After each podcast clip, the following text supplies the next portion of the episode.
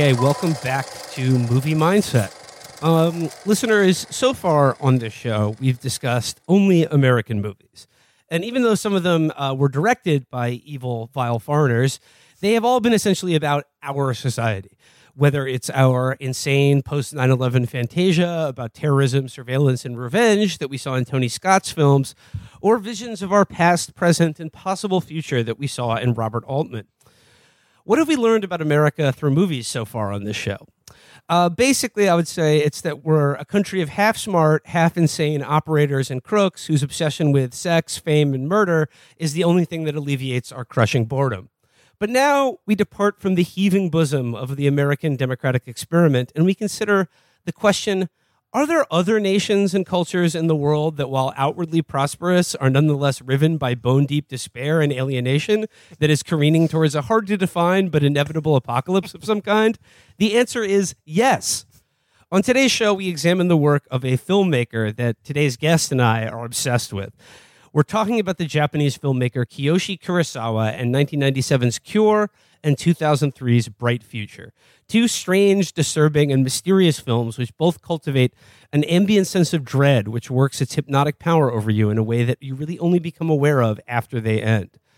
Cure is about serial murder via hypnotism, and Bright Future is about two more strange and disturbed young men and their relationship with a highly venomous jellyfish.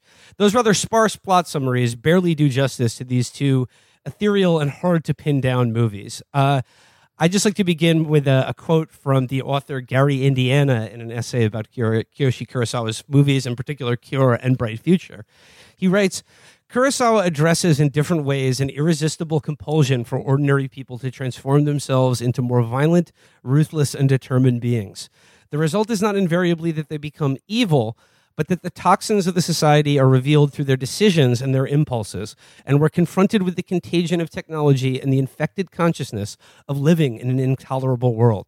He goes on to write something in the smoothly functioning world drives them over the edge, something even demands its annihilation.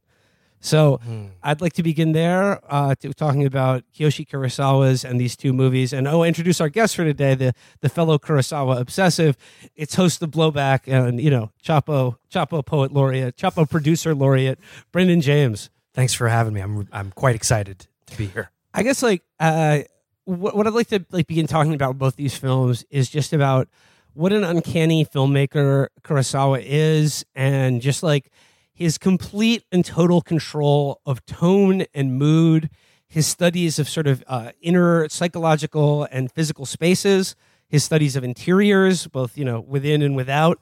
But also, mm. it's just the thing I'm struck by rewatching both these movies is that his utter lack of emphasis on what he's showing you mm-hmm. like opens up your mind to consider what you're what you're being shown and to sort of seek out for yourself in the kind of psychological metaphors and visual uh, sort of tableau that he creates to seek out for yourself like the, where the true sources of horror are yeah uh, to just pick up on that right away uh, before this uh, this discussion, I watched a Q&A with him. I read an interview or two with him. And one of the things that stuck out to me is he was asked about his shooting style and all this other stuff. And he said, I, I shoot everything like everything else. You know, I don't take necessarily take a different emphasis if it's a shot with a violent murder in it as I would uh, do any different with a conversation between two people.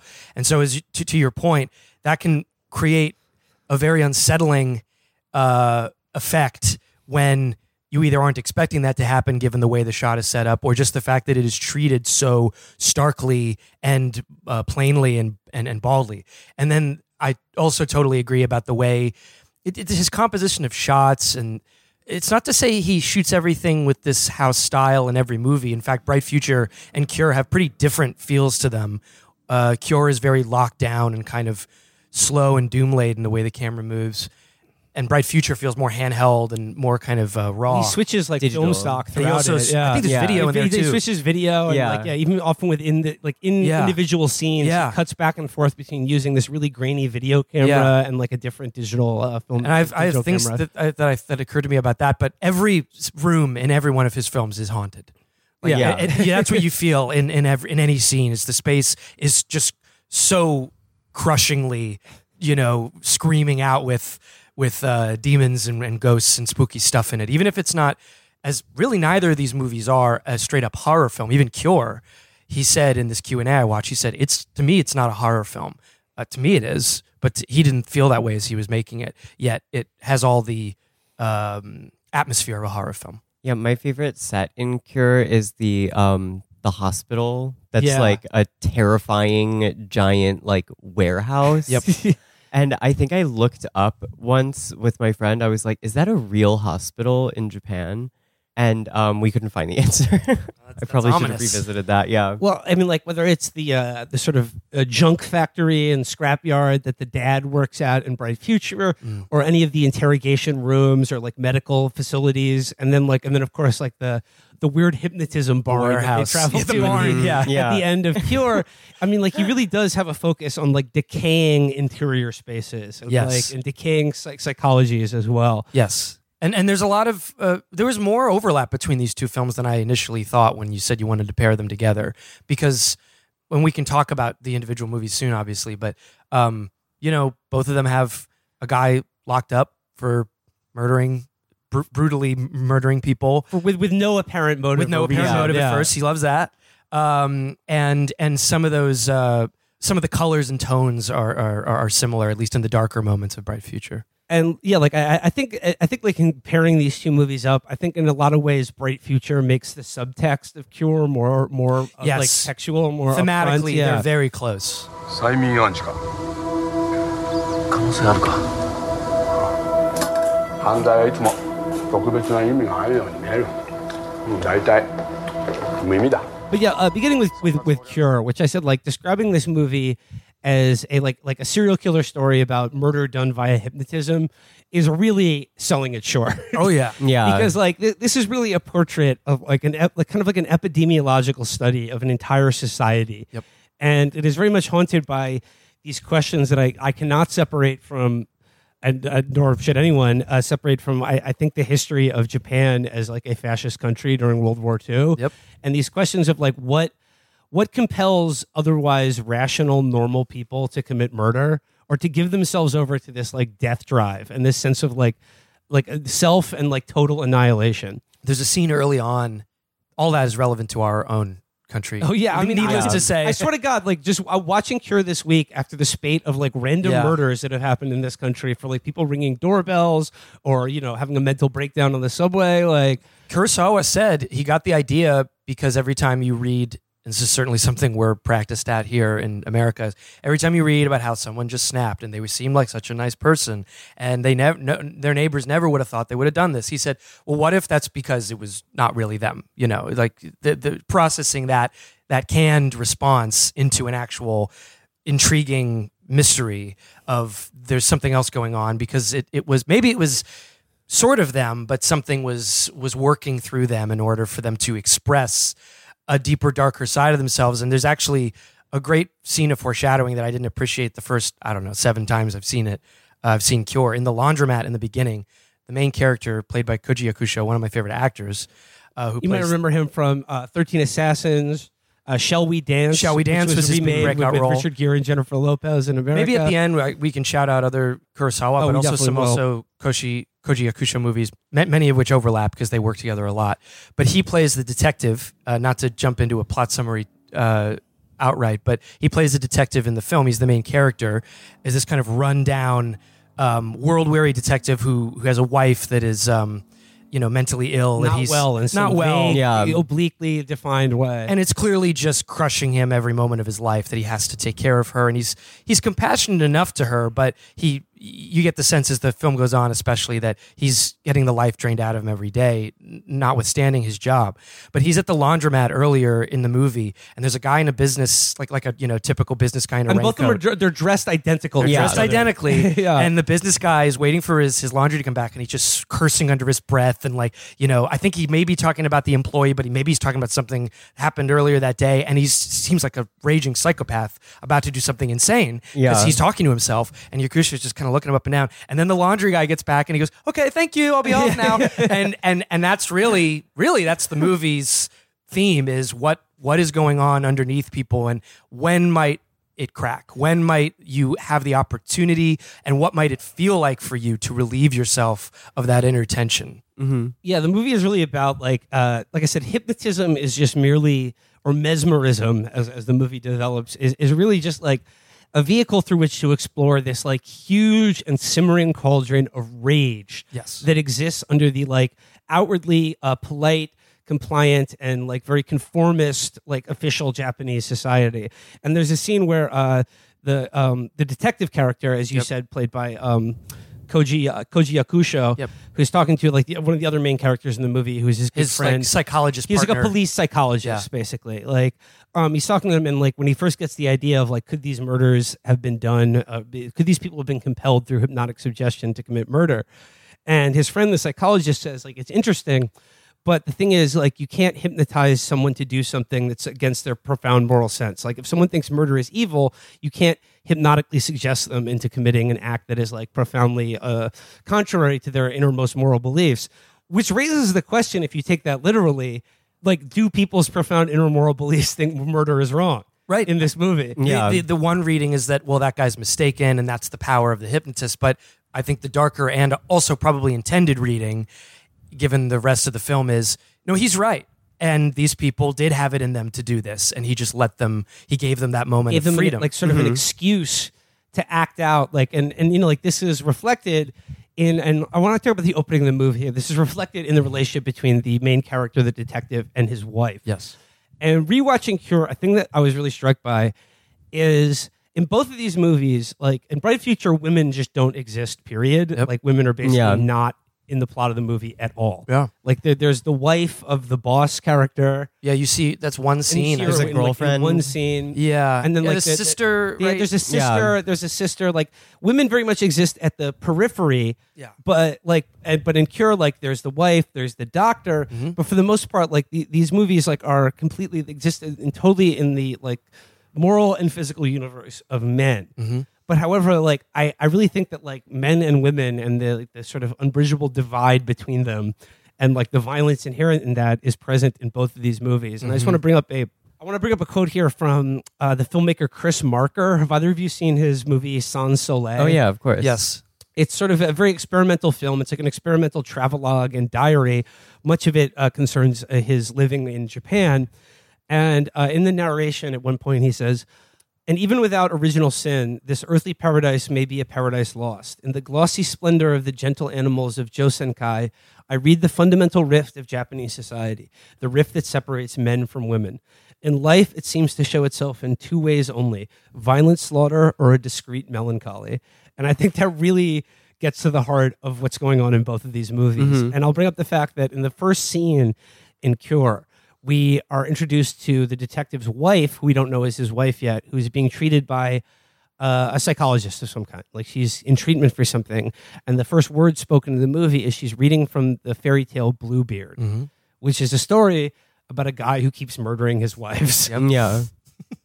Uh, yes, the first the first scene in the film, uh, essentially starting with a, a supporting character and a pretty uh, infrequent supporting character. So it's an interesting choice that it it doesn't actually begin with either um, uh, Mayima or Takabe, the police detective. Maybe that's to emphasize. I mean, you. Uh, I, I know you guys spoil stuff, but uh, uh, w- without lo- loading it too much into into what it could mean for the ending, that the the center of this is really about this guy's relationship with his wife and her Yeah. illness, and we're starting with that and not with him, because the next shot you get is after there's been the murder, the first murder, is just him in his car, just looking absolutely run down and just depressed, and like you know the weight of the world is on this guy's shoulders. Not even just because he's a cop, because he's on his way to a job, because of what he's coming from at home. And the cure, you know, in this film might have something to do with that, with his state of mind. Uh, I just wanted to back up for a second and say that Kiyoshi Kurosawa did a lot of different types of movies besides he's now known for horror because in addition to Cure he did Pulse which is maybe his most well-known movie it was a horrible remake in America that was made of it that I think got it more attention Yeah, but like Pulse and Pulse and The Ring were really like the Yeah, launched the- J horror yeah into like a exactly global and this was pre-J horror Yeah. Cure um, but he uh, just as a little background for him he began his career making um, pink films as they're called in Japan which are basically softcore porn you know with as uh, Burt Reynolds and Boogie Nights would say, but but with a story. uh, you know, you can you you, you can be You just uh, got to sit there and that joy juice and just, just just watch. and so he did that, and uh, I'm going to tell you what the uh, first that the title of his first movie was because it's too good not to. Uh, with that uh, genre that he started with, the pink films in mind. Kandagawa Pervert Wars. uh, that's at least the Because translation. pervert wars have. so and and he um he did several uh several of those types of films some serial more serial killer movies one of them is about a, a sumo wrestler who stalks a woman uh and stalks women trying to kill them uh and then he actually will, will and i might uh i don't know if you know this but he did the film sweet home which is a kind of haunted house movie it's not terribly remarkable Like for, for him Evil. which was made into a game, which is the Resident Evil, the inspiration for Resident Evil. So Kiyoshi Kurosawa is responsible indirectly, not only directly responsible for some of our favorite films, but for some of our, our favorite, our favorite video game. our favorite video game. Yeah. Uh, and which Will and I have have played together. So I felt we had to bring that up. Um, he starts to make uh, Yakuza films in the in, in the late 80s and 90s, and then you get Cure in the late uh, 90s. Um, since then, he's done he's done a lot of horror, but he's also I think he's sort of transitioned into doing what most people would consider like art house movies, you know, very contemplative. That's more maybe on the Bright Future side of things. Yeah. And Bright Future was two years he didn't make any movies, and he emerged from that doing Bright Future, which some I think some people consider that to be a another chapter, a new chapter he started. Uh, and now he's going to apparently remake another, one of his great movies called Serpent's Path. He's going to remake it uh, in France and have like French. re- uh, French version of it. That's his next project. So, uh, anyway, that's just a bit of a taste of like this guy can do a lot of different stuff, and but he really hits his stride with Cure and the themes that he was maybe playing with in the more genre, you know, um, in, in in the porno movies and in the yakuza films start to really bubble up in this movie in a menacing way. So like like like as the movie begins, we see like little glimpses of the detective and his home life, which is marked by the repeated motif of him coming home and having an empty dryer running. Yep. And like like his wife's problems are like never really defined. And like it like it on the once again on the surface it looks like they have like a placid normal domestic life. But there are these like you know unseen tensions there that are just you know like that are suffocating eh, but you can't help but notice And I I love that um it everything pretty much looks normal, but like the whole scene, there's this like pulsing noise The sound of the dryer, and you don't know what it is at first. Yep. And that's like a recurring motif in Cure is like that pulsing bass tone. It happens again later where um the Mamiya is that his Yeah. name? Yeah. Mamiya is like hitting the radiator in his cell with like a a stool and Yep. it's just like rocking this whole building and there's like really no music except for the goofy piano Yeah. like track at the very beginning There's very, like, there's a very Gary jaunty little Ashiya. Just shout out to the composer Gary Ashiya. Uh, it's it's. I agree. Like the piano music is odd, but it is creepy and it kind of works. yeah it's it's And like an iphone a 2010 iphone commercial music. Yes. and there is very very very understated at the very end of the movie. We're going to work up to like Cure has one of the most stunning final images of a movie ever. Like one of the most unsettling and like mind-blowing last scenes of a movie ever. Right before we get to that final shot there is a very like very soft like non-diegetic music that sounds very much like a Howard Shore, David Cronenberg score at the end, very end of the movie. But Yep. like, yeah, sparing use of music, but like, uh, but you know, heavy use of like droning, ominous ambient sound of like Yeah. this urban environment. Like, there's a scene where he comes out of one of the the crime scenes, the detective, and there's like a, a railroad crossing. Like the, the, you know Yes. the, the lights and sounds of like Yeah. because you know light and sound are very much tools of murder in this movie Yeah. and like the, the repeated layering on of light and sound and for you the viewer like i said mimics the hypnotic method of the killer in this movie where it's sort of like the architecture and just sort of like ambient uh, technology and noise of an urban space like Tokyo, like may just be kind of like subconsciously entreating us all to commit murder. Well, the first time, well, every time, but especially the first time, the the method of the of Mamiya, the the hypnotist, this kind of shell of a guy who seems to only really exist for people to find him, you know, take him in so that he can then enter their mind and release their murderous rage. or for him to find people. It's like very Yeah, I mean, his Yeah. identity seems. He, I, I, I, I guess you could interpret it that he's putting that on, mm-hmm. or that he really is just empty. Yeah, he says like I there's nothing left in me, it all left, so now I can see everything in you. Yes. He says to the lady at one And point. how he does that is he flicks a a, A Zippo, lighter, like a Zippo. lighter, yeah. And the first time he whips out the, you hear the clack, and then the lighter goes on. There's a deep, deep bass drone that kicks in, and everything is so natural most of the time with his quiet but haunting sets that then it catches you off guard that this little lighter causes you to hear this like otherworldly demonic humming. Yeah, cigarettes kill in this movie. They really do. not lung cancer or Yeah, emphysema. yeah, yeah. yeah, and and and the, the end of the cigarette too is uh, it, these little bu- beads Like of light are sparkles and, always yeah, and are little always hissing something of it of it like the, like the light of an angel. F- Is that, that what they're called? The anglefish or whatever, anglerfish. Anglerfish, oh yeah, yeah, yeah. yeah. Like at the top of and dangling in front, there's that little Yeah, yellow yeah, light, yeah. and then he's gonna swallow you whole. Uh, so yeah, there's wonderful cues and like visual themes that go on with with the lighter and the cigarettes. And I I've also seen this movie like 15 times because I it's a movie that I sh- can show people that don't even that are like, "Oh, I don't watch foreign films. I don't like, you know, like I don't uh, like globalism. yeah, yeah, yeah, yeah. um, people who like would not consider themselves like cinephiles or movie freaks, and because like, and always at that scene, they're like, "Oh, I'm on board, hundred percent for yeah, this." you mean the Like, first the first uh, hypnotism? Yeah, yeah, yeah. yeah. Oh, I, want to get. I want to get to that. I want to talk about that scene because we want to talk about like his absolute mastery of tone and mood. Like and leading up to that, you know, like I said, we get glimpses of the domestic life of the lead detective, mm-hmm. his working and social relationship with the this police psychologist, and basically like they've been working on this case. Like the first murder that we see in the movie is just like the third or fourth series of murder that happen before the movie starts. A series of murders that he's investigating, of which like seemingly like totally unconnected people um commit murder like someone like close to them like their husband or wife or a partner or something like that. With the same calling card. yeah like like the totally unconnected people who like out of nowhere uh murder someone but murder them with the exact same mo even though they're totally unconnected to one another. And then like when they're interrogated by the police they don't deny the crime but they like kind of barely remember it like they admit to it but they can't articulate a reason for why they did it as one person says as the school teacher says after killing his wife it just seemed like the natural thing to do It Seemed like Yeah. a good idea at the time.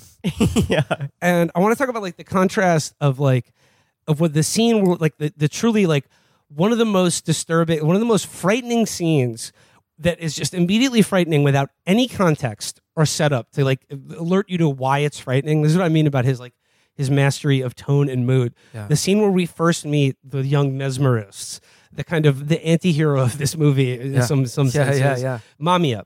Because up until this point, and in almost every other scene in this movie, as we talked about, like Sorry, we, we should get this right. Mayima. Mayima. Maima, the young mesmerist Maima, because up until this scene, and it's really the only scene in the movie that isn't suffocatingly claustrophobic and, and focused on interiors, is this shot of like this a beach. It's just this wide open panorama of this kind of like dingy looking beach, gray sky, the waves are crashing, but then like the clouds in the sky sort of like ink the canvas as they move over it. Mm-hmm. And we just see like a figure standing alone on the beach looking up at the sky sort of aimlessly as he sort of like shambles up to this other man who's sitting alone on the beach and it's like it's and then it follows them. there's a lot of like uh sort of horizontal uh tracking shots Yeah. of the camera panning across parallel to these figures in the middle distance who were sort of abstracted. Yep. Like we can't see any of these figures, but like Long takes. we're introduced to Maima, who's this like really like unsettlingly catatonic young man Yep. Who begins like uh at, Kind of like- hot too. Yeah. Yeah, he's he's got a he's got a good look too. He's got the nice big sweater Got on. that big sweater, Yeah. trench coat. yeah, And he approaches this guy sitting on the beach and begins to ask him questions like, Where is this? yeah. And he goes, This is so and so beach. And he's like, Where's that? I'm just asking these kind of circular questions before collapsing in front of this man and saying, Help me. Yeah. And then he takes him back to his house, and like his wife is there. He and then like the the mesmerist, he be- it, it- the way he confounds people, like this is what's like immediately like I don't even know why when I first saw this movie, but it was immediately so disturbing. His flat affect and the way that he like essentially compels people to murder by asking them what I suppose in Japanese society is the most existentially like unquiet, disquieting question you can be asked, which is, "Who are you?" Yeah. tell me about yourself. Yep. And he has a way of like eh, like asking the questions in a totally circular way where he never answers any question that anyone asks him. Yep. He only just asks the same question over and over again. Like it's just going like if you ask me like, "Whoa, what am I doing right now?" and you're like, I, I'm on and I say, I'm you're on a podcast. And then you're like, "What's a podcast?" Yeah. And I'm like, "It's, it's Four what- white it's- men. It's what you're Yeah. doing right now. Yeah, it's what you're doing right now. And then you go, "What am I doing right now?" Right, right. You just go back to like the same essential Yes. question, and he just he frustrates people by because he claims to not know who he is. Yes. Like he's mm-hmm. suffering from an amne- amnesia of some kind. He doesn't know who he is or where he is or where he's going.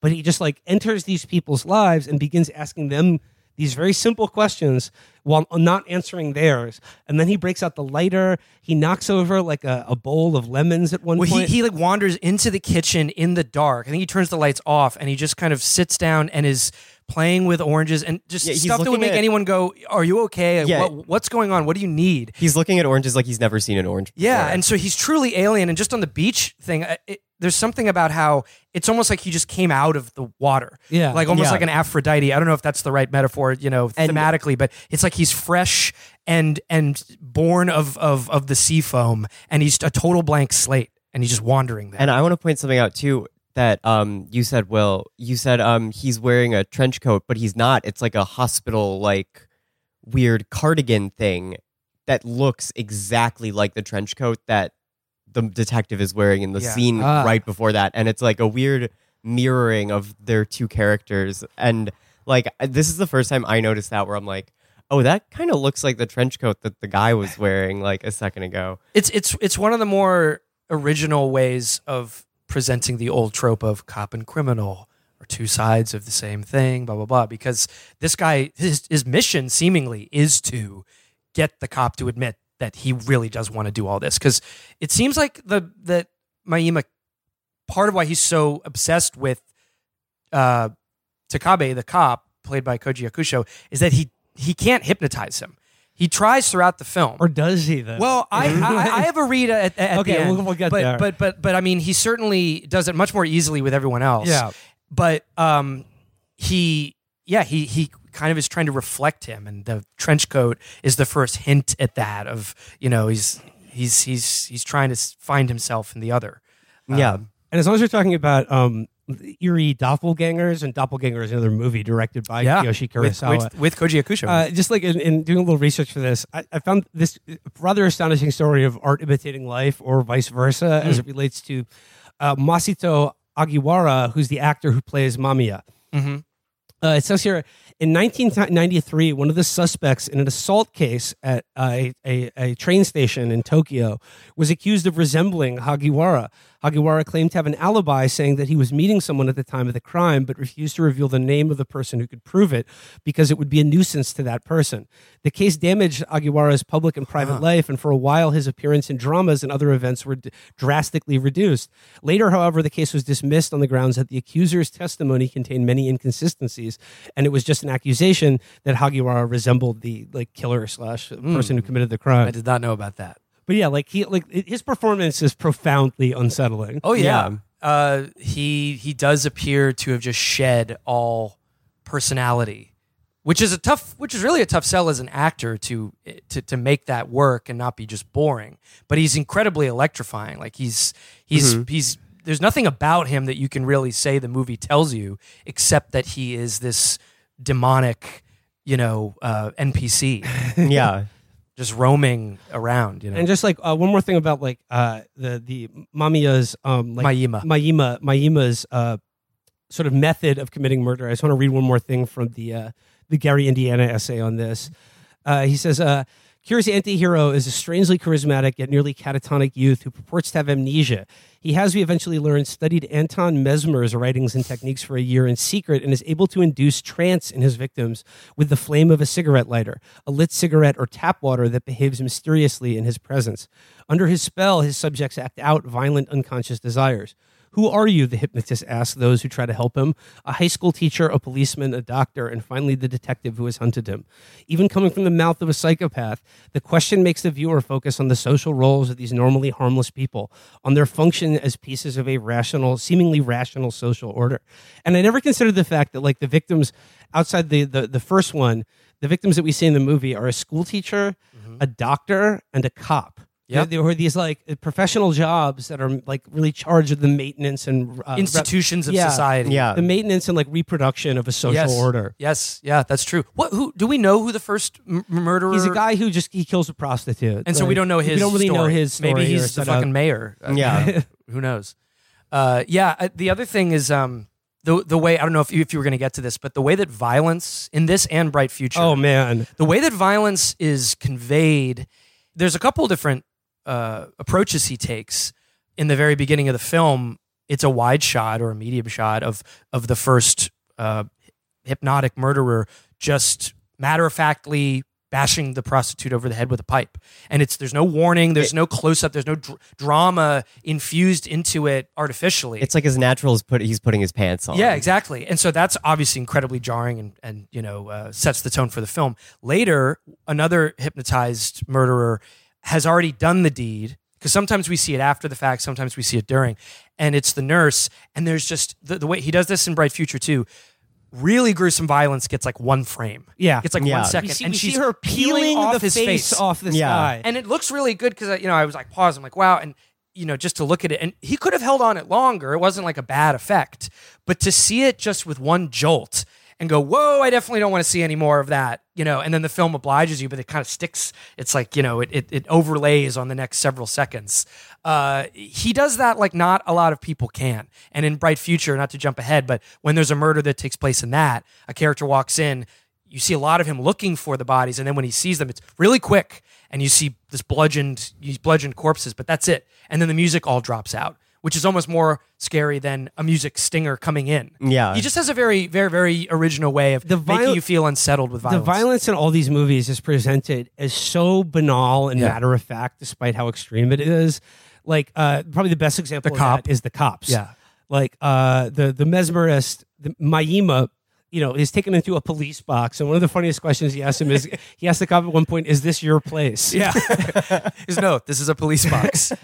and you know he does his lighter trick on the older cop Yeah. and like you know and like one of the next scenes we just see them coming out of their police box in the morning it's just like very statically held shot it's just a sit like you know like the camera doesn't move at all you just see them kind of in the middle of the distance coming out of the police box going about their daily police business Mm-hmm. They talk to each other everything's normal and then just out of nowhere the older cop takes out his revolver his service weapon and just shoots the guy in the head Yep. and then just goes back in about his business as like blood pools in Yeah. the foreground and the way that that could come off could be comical because you know typically a comedy the wide shot you know when a slapstick moment happens it's like you know that's that that, that could have backfired or un, under someone less talented it could backfire but instead it's more disturbing because of as you say the banality of it and the lack of a dramatic you know pulling in or doing a close up or having a quick cuts show the violence it's so clinical and that's what the these people are each one of them is doing it clinically. They're just doing it, as you said, like as naturally as the guy putting on his pants or the cop, you know, getting on his bike and just riding away. Like, okay, that's done for today. You know, murdered my colleague, and and that's what's so haunting. And and it's there's I think there's something in the setting of Japan as well that's you know everyone has there's there's a kind of more than America. There's a baseline uh, sort of social presentation of respect uh, and kind of you know subdued respect for everyone if you see them. That even the way these murders are happening is kind of subdued, and it's just as brutal, but uh, it's not flashy. And I think that's like an interesting thing about the contrast between like extreme violence in like Western and Asian films is because like the violence in like whether it's Korean or Japanese horror is like you can get even like so much more gruesome Oh, yeah. even like the and like sadistic than like even the most horrific American horror movie. But like I think it's just a fundamental difference in like the artistic styles in these two cultures is that like uh, like in Kurosawa or like other like like Asian filmmakers, like when they present you violence, they're ne- like it's it's always presented like in a way that like it, you're never sure how to feel. It's it's not like be- beating you over the head with how you're supposed to feel about it. It's You- all it's all very ambiguous. a, a, a really you know uh, effective and popular example would be an audition. Yeah, you know, that's with what I was Mike when he when she's needling him, it's it's still somewhat reserved. It's not doing a bunch of. It's not going into Tony Vision, for example. Yeah, you know, it's not it- natural born killers. exactly. like- and and there's there's no right or wrong. It's it's yeah, just one isn't better than the other. It's Yeah. just factual. It's a different approach, and it, it is incredibly effective. At least when it's done by a great filmmaker like Miike or like um or like Kurosawa or um uh, Hideo Nakata who did The Ring. You know, like those those moments of violence and some of that other J horror stuff. It's almost the aftermath of the violent that, that's really graphic, like when someone's all fucked up from the ring and their body's all contorted. That's that's a type of violence that's very different from what until it started to get ripped off left, right, and center in America.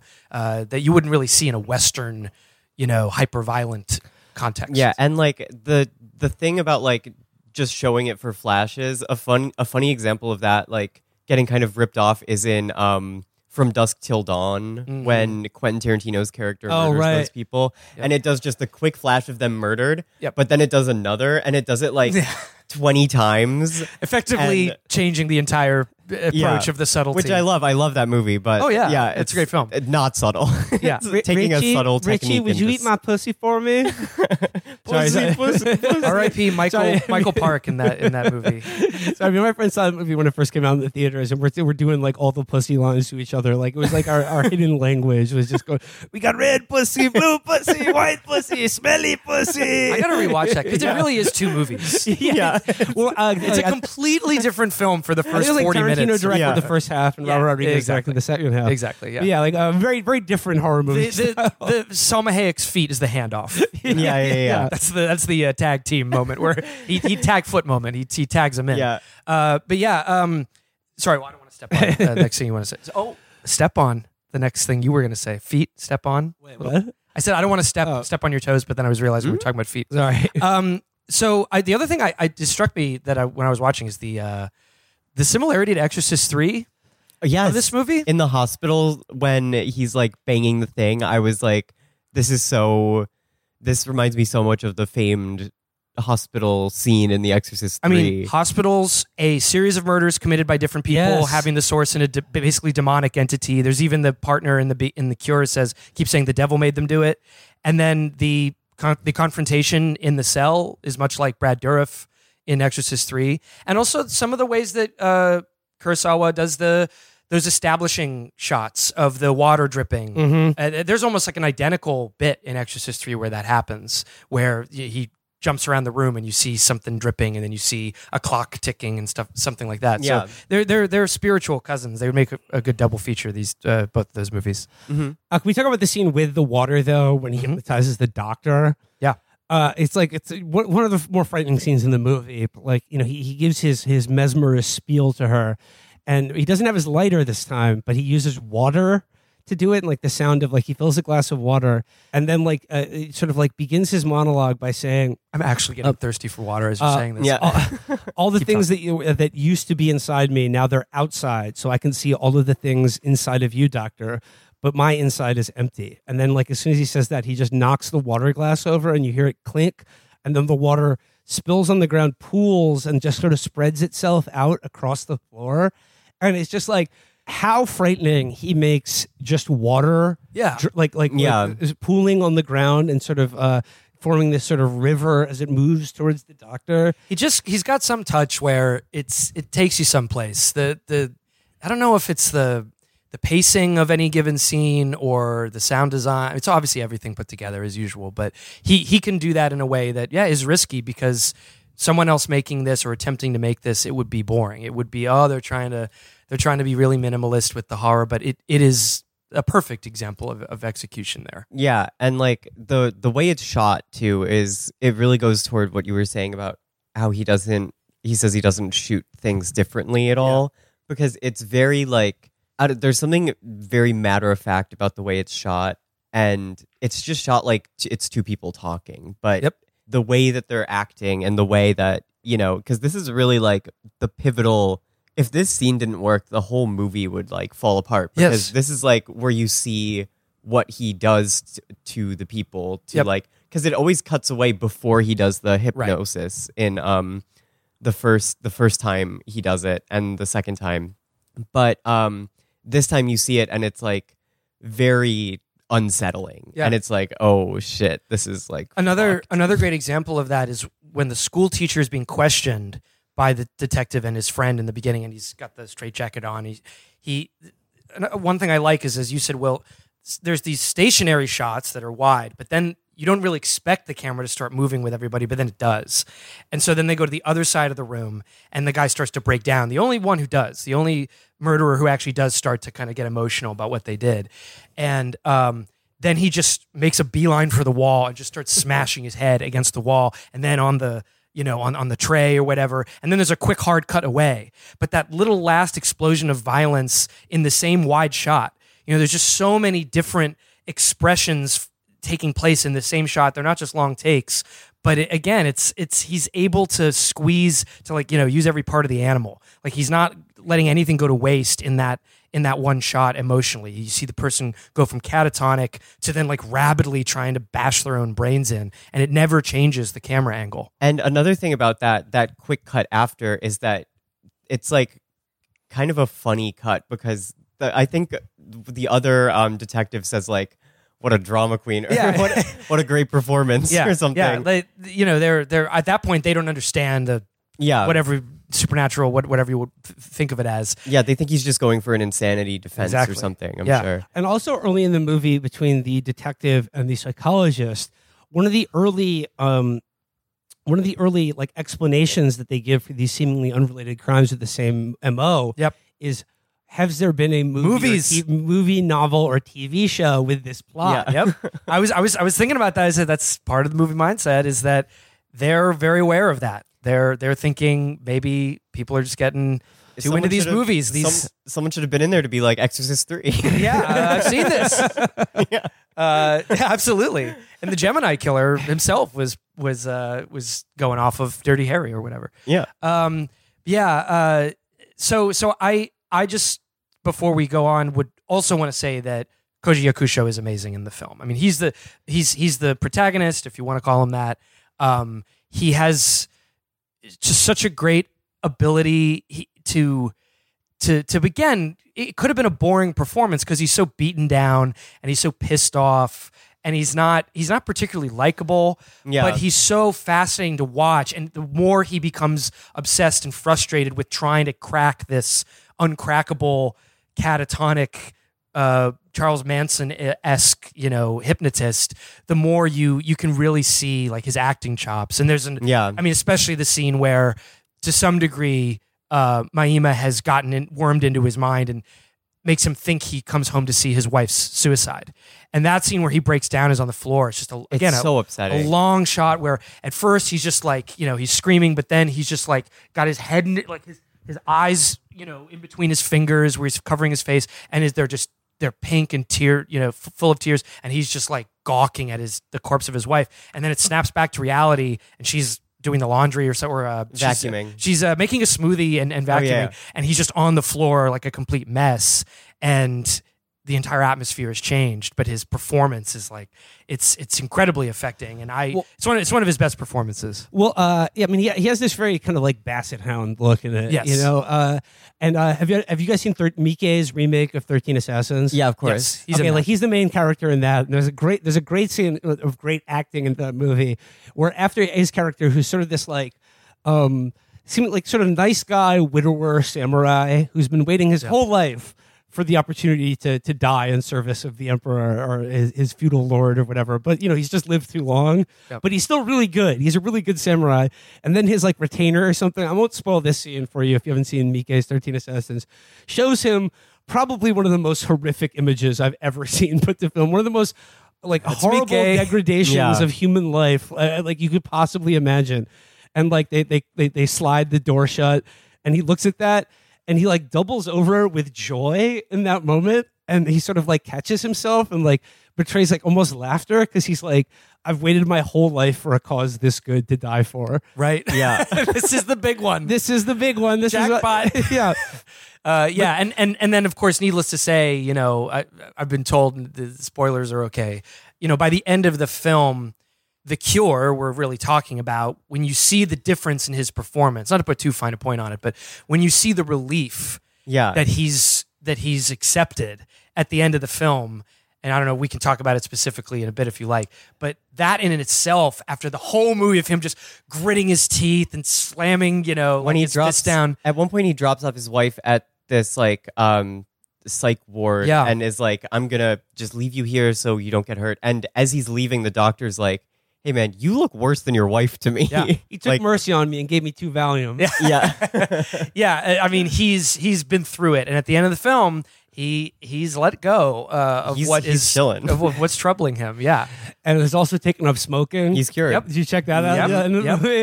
uh, and he's and and we can talk about, it, but he's he's also finished his meal in the middle of the movie. He's at that same place, and he he doesn't finish his meal because he's too you know tired and uh, stressed out. But at the end, he's he pushes his plate He away. also- he's now- like, "That was delicious." now that you mention it the first time he comes home his wife says that she didn't make anything and then the second time he comes home there's just a raw piece of meat on Yep. a plate he hates that. so he never gets to eat really Yeah, because And- in the first scene, she mi- he microwave he microwaves it, but after they've they've had a moment of normalcy, he hears the dryer. It's just the Yeah, dryer yeah, yeah. again. Yeah. And he just gets up and he just walks out. I got to go turn the shit Yeah. off.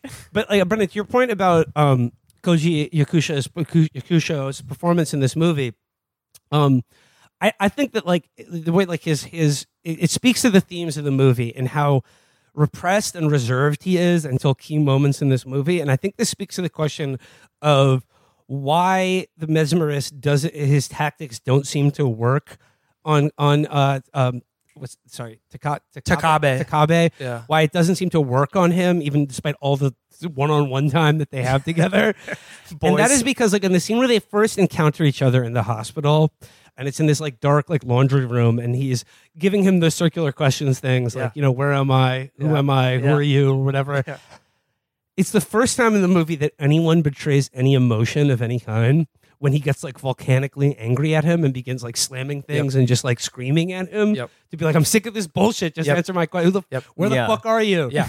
Yeah. And I think it's because I think like the, the, the clue there for me in watching this movie is that it is in his ability to like communicate his rage and express it towards like an obviously enervating Right. situation is what makes him immune to this kind of hypnotism, whereas everyone else is sort of like confounded by this guy, but Right. like I don't know. It's like whether it's like the politeness demanded by They've sublimated Japanese their- society, their that stuff, like yeah. yeah. exactly that it's it's their sublimation of their like obviously like normal anger at this weirdo confounding them with these Yeah. th- these uh, circular questions and never answering uh, any questions posed to them uh, that they repress Yep. that makes them vulnerable to his. Uh, That's why you have to be a, have to be a, a huge jerk in in order to not murder Yeah. people. And because like the first guy, he the school teacher, he, you see like a glint of jealousy when he's like or like not jealousy but like When he says, "I saw your territoriality." wife. Yeah, when he's like, "Oh, the woman in the pink negligee." Yep.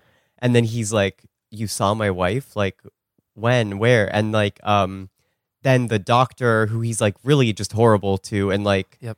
Is just like remember all the sexist abuse that Yep. happened in Yeah. Yeah, yeah. That, that's where Yeah. the, the subtext does start to become text a bit yeah, in yeah, that yeah. interview. and the with scene with the doctor, like the scene with the the water, uh, that I like, you know, I, I noticed way more of the stuff about men and women this time around watching the movie, and like I said, this the violence that like sort of polices the boundaries and like this unbridgeable chasm between like the universe of men and women, and when like he's talking to the doctor, he says like, like, like, why are you a doctor? You're just a woman.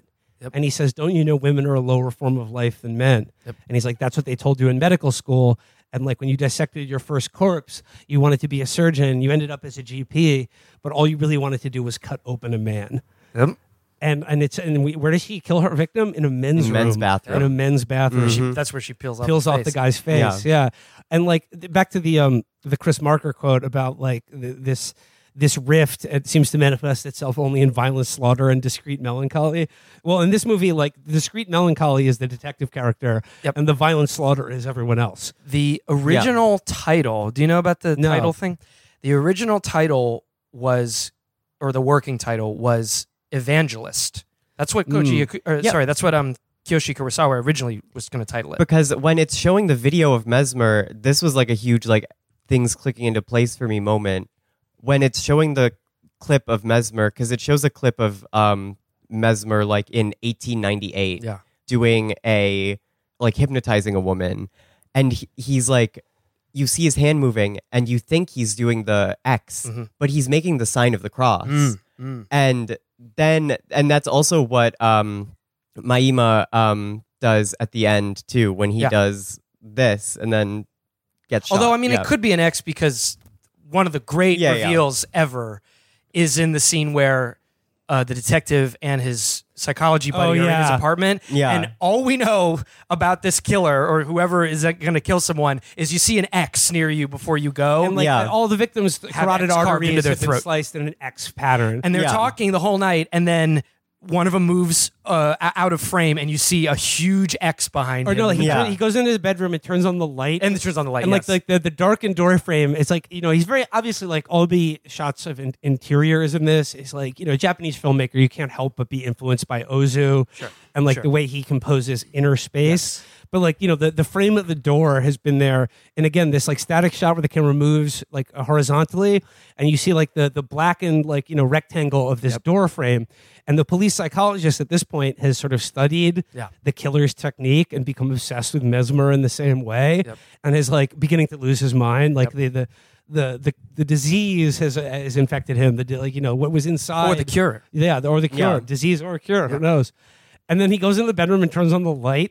And as soon as he turns on the light, you see a huge X on his bedroom wall. I and he's like, I don't know where that came from. I think it's implied that he kills himself. Yeah, Because he- no he one hand- kills him. He handcuffs himself to like a radiator. Yeah. and I feel like the, the handcuffs are bloody, and he, he kills himself. But I think he handcuffs himself to the radiator because he knows enough to know Right. that he's been infected with it and is going to kill someone. Maybe, Yeah. yeah. Uh, the the thing about the the name uh, of the film, Evangelist, which is still one of the tracks of the soundtrack, which is like, incredibly hard to find. But if you find it, you see one of the tracks is called Evangelist.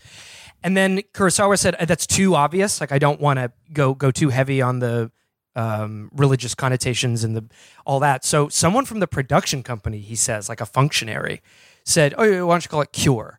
And he took that. He didn't come up with the name, but he took that, and which is kind of odd to think because it's such a deliberate. It's such a title. title, or yeah. it seems that way given the way things end up. And I think one of the most profound ways to use the word cure to mean something that you really don't think it means. Because, like you just said, the disease, but really, I don't know if you want to like pull off the band aid, but like by by the end of the film, the struggle between Mamiya and Takabe, the detective, has come to a head.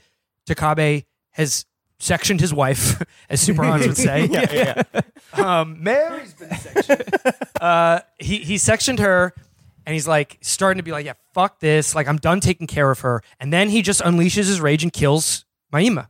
Ve- Very abruptly, like you think there's gonna be some big speech and showdown. Yeah. and he just whips out his gun and, he's blows him the away. He's in the middle Yeah. of a speech Yeah. too, and he's No, just and like, it surprises him Yeah, yeah. too a little bit. Yeah. It's like like in an, an American movie, like the arch villain would be like unveiling his master Yeah, yeah, plan, yeah, and yeah. the protagonist, Yeah. and then halfway through it, he just unloads a clip into yeah. him. Yeah, and there's no music. There's no. No. It's not dramatic at all in the same way we've been describing. And then um, Mamiya's fading away. Uh, they have some interesting dialogue that you can obviously watch in the film. He does the little cross or the or the X or whatever it is, and then Ta- this is my read of the ending: is Takabe goes into the next room. This is the hideout of the hypnotist. This is the this is the hip the, hip the hypno, Hypno barn. barn. The hypno barn. yeah, yeah. sissy hypno barn, uh, and uh, and he goes and he finds these old phonographs and this this is a lot of you know of the the raw materials that maybe Mesmer himself was using or what. Yeah, it's like a wax cylinder. It's old ass Yeah. shit. And he puts it on, and to me, it is not that because th- then the next scene is he's in the the restaurant, and he looks he looks great. Yeah. he's he's wearing like a nice suit. He's finished his meal, which he hasn't done all movie. He's got his He lights up a cigarette, He lights which he has a not done in the movie before. done. So he's living an easy like the cigarette. You know, I, obviously Mamiya smoked a cigarette too, obviously, but it's also just a sign he's kicking back. And um, He looks contented for the he's not time. acting hypnotized. is No, the thing. no. He's not acting weird. She's like, "Do you want more He's coffee?" not He's like, "Oh yeah, empty. please." Yeah. Yeah. he's he's he's just relieved, and he says, "Now we don't know what what he's been saying to the waitress the whole time, but we see them talk, and they're." Perfectly polite. She's like, okay, you know, here's your coffee. He's like, okay, thank you. And that's why I just want to stress. He's not acting hypnotized. He just acts like he's he's achieved some kind of better health. Yeah. Uh, and then she walks over to the register or something, and her manager comes by, Whispers just something. whispers something, but I, I, I, I think it's actually somewhat connected to Bright Future here. Is that Oh, her yeah, manager boss- tells her, your boss? orders her to do something, Mhm. and she kind of does that, and then you just see she walks over to a tray, grabs a pretty big knife, and then is off to And go then do something right- with right it, across it. and then Movie it cuts cuts. yeah. Yeah. over.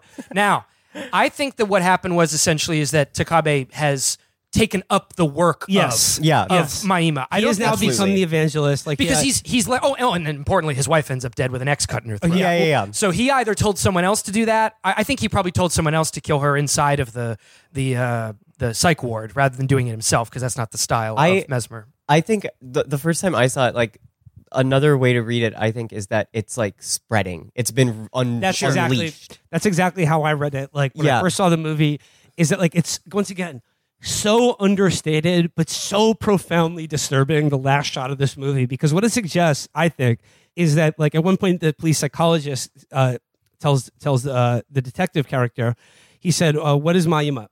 He's a missionary sent to propagate the ceremony, and the ceremony, like uh, hypnotism in Japan in the early 20th century, late 19th century, was called soul conjuring, and that he is like an evangelist for the ceremony, this ceremony. And I I read the end of the movie is that like the detective has now taken on that role, whether he's aware of it or not. But the point is like that the ceremony of soul conjuring has sort of broken containment. Which is a lot like Pulse. yeah, Yeah. Of, a- of a- exactly. of spread of something Yeah. dark and supernatural. Yeah. yeah, like it's it's become now like a pandemic, And it's- and honestly, Bright Future too. uh, There's a similar Yeah, feeling the that something jellyfish. The that jellyfish, is are- very the jellyfish and literal. literally do break Yeah. containment in that movie. Yeah. Uh, yeah, and and I love the ending too. It's perfect. Did you know that it originally goes on? No, So he made the right call, and he's this is in the QA. If you look at the um, manager when she goes and speaks whatever she says, which I don't think is, I, I don't think is anything more than her telling the employee what to do, but she says something to her and then she walks away. Uh, Kurosawa points out that you can see her back looks a little um, like uh, st- a little too straight because she has a uh, wooden plank in her back, the actress, because in the next scene, he was going to show you the employee go into the kitchen and stab her boss to death uh, brutally and and just have it depicted. but That's he really thought, crazy that they just use a wooden plank. you just Yeah, stab wait, wait, it's not. Wait, they just, you just stab a wooden plank with a real knife. That, that seems to be what Okay, he was wow. implying. All right. Yeah. Uh, or some kind of special prop, you know. thing. Yeah, yeah, yeah. But uh, and, and then he's like, you can kind of see it. It's not too obvious. Uh, I'm sure he sees it because he made it. But uh, he said, I thought it was too much, and that we didn't need it, and that it's No, much it's- more it's haunting to just perfect. know it's coming. And it, he's a thousand percent right. There's Yeah. nothing more haunting than that silent uh, shot of the woman striding to go see her boss with that knife, and then the the credits are like on the street that um, Takabe lives, maybe or, or something, but it's just dusk and it's silent for a little bit, and the credits are rolling, and then the the goofy piano music starts Yeah, to yeah, come in. Or it's, it's actually like a classical uh, uh, style piece that comes Dun, in. It's dun, not so bad. Yeah. Yeah. So I mean, one of the best endings. Period. So sick. and yeah, like I said, like it's it's that that something has broken containment, Yeah. and like that these casual random acts of violence are going to spread and continue to spread, and you know it, it's like in Bright Future, it's this like the the violence done against the boss and his family, who again the boss in Bright Future is not like a tyrant or a bad guy. He's pretty annoying. He's he's annoying as He's fuck. annoying. That's like it. He's just Yeah. like a a weird, annoying guy. He's just like a guy who wants to be cool and yeah. hang out with He his wants Yeah, yeah. out and He be wants to- like he wants to you be know young. rap with his but employees. like you know, just like it, it- it's like the like you know whether it's Japanese society or ours, it's these like inflection points of like Yes. power and tipping points. and authority and like social order and hierarchy that people have this like th- this rage to like rebel against violently. Yeah, and, and not to uh, to beat it to death, but well, you know, as appropriate, but uh, not to beat it to death, but similar with Exorcist Three is the church, doctors, and uh, you know, like the sort of mental health you know professionals in that movie like oh and the police like every part portion of society that's supposed to be To an institution it to and trust manage in order. and and manage order same with as you i and, and thought life about and that death itself. yeah you know? as you said the school teacher the cop and the and the nurse or the the, the doctor so uh i think it's it's pretty easy to see what he's trying to say um once you take the whole movie together and it actually is a great segue into bright future because it's I don't know if it's a spiritual sequel, but it's dealing in a very similar thing with uh, just a couple different emphases, more, more, more specifically, maybe with young people, uh, Yeah. in particular, in Bright Future. Uh, the last thing I, I, I want to bring up about Cure is the part where the uh, the psychologist character has like done all the research that um, that the the mesmerist killer has done, and is sharing it with um, the detective character. And he has that that video of a Japanese woman, like the first case of like hypnotism being used to treat hysteria in Japan is from 1898, mm-hmm. and it's a woman who murdered her son by carving an X into his neck. Mm. And like there is like like very early like like film footage of this woman being treated in a hospital like but the the hypnotist you never see. You see his hands conducting it Yep. but you see it like and i think the connection between the director of the movie and the hypnotist is, is is like I think yeah. like he like he's making a, com- a comment there. It's like, Definitely. you don't see the director in the movie, but Yep. he is hypnotizing you the whole time. Absolutely. absolutely. But Absolutely. also, the thought I had rewatching this movie is that, like, when they bring up this woman who um, kills her own child and carves an X into his neck, she's described as sort of like the patient 0 for this. Yeah. And like, there's a number of different ways you can read this movie, but like, the one that I came to in this is that, like, Mamiya is just like the latest manifestation of like this disease slash cure that has been like passing itself from person to person Sure. for a long time Sure. for like well over a century in Japan that there's this like unnameable thing whether it's like a, you know a disease of like language or culture that is just sort of propagating itself and has now reached this like critical mass Well, like, again, I mean, the inspiration is why do people do this? You and know? this and this gets Yeah. back to like Japan during World War II Yeah. and about how I think both of these movies in certain ways like while never directly confronting it are very much about like Japan's history as a fascist country I also think Japan's. Well, we can talk about this with Bright Future because I think it's more um, in the foreground. But Japan's um, sort of cultural osmosis of Western and American yeah culture Yeah. and and and a lot of the or values, if you like, is is in Bright Future. You know, this reminds me of actually with the whole point of cure versus disease. Do you remember? Do you remember ever reading what uh, Cronenberg to bring him up? And some have said, I guess he's been, he's been compared to, been he's been to called the Cronenberg Cronenberg of which Japan. I think is a little cheap. Uh, Yeah. ch- sort of cheapens him. He's not a cop- copy of someone else. He's he does very different stuff from Cronenberg, but definitely uh, I think as talented and as original. and his very cold and clinical portraits of Sure. violence, I think. Sure. Like he's um, Yeah. but the um, Cronenberg once gave an interview about Shivers that he related to. That's the slug one. yeah, right? Yeah. where there's a. The there's a, a, a, a kind of epidemic going around in which people are liberated from their their they're basically they Like become sexual rapists, repression, yeah. but but it, Yeah. but but they but they become you know completely if you like they would describe themselves as liberated and he said you know perversely like I, I I felt like it was a good thing that it's happening to them you know that they're finally free of all their hangups and so I like you know that the spread is a good thing in that movie um, which if you watch the movie you could argue that quite a bit because Yeah. there's a lot of fucked up stuff those people do but but anyway the him dog viewing leash scene. uh, the kid uh, I think a little repression is good for society. yeah, Yeah. Uh, but but him viewing it not as a disease but as the cure. Uh, you know, the slugs are are are to him. He he was either maybe trying to be contrarian or what. But in the same way, um, Kurosawa might have been saying what it would feel like to truly leave all your obligation, all your shame, all of that behind would feel like you've been made healthy again. And like, you know, in, in Cronenberg or J.G. Ballard, which Cronenberg Sure. draws heavily from, or then adapted Crash into a very great movie himself, I- think it's like the idea that there is a distinct pleasure in losing your mind. Yes. That the, the like insanity is like not to be like, or, you know, whether it's fear, whether you should fear it or not is sort of irrelevant because if you're experiencing it, Doesn't there matter a certain- anymore. there is a sort of liberation and, and Yes. distinct pleasure to giving yourself over to violent expression of one's inner self. Yep. And in this movie, I think like back to the idea about like this is kind of about World War II and mm. fascism, is that like mm.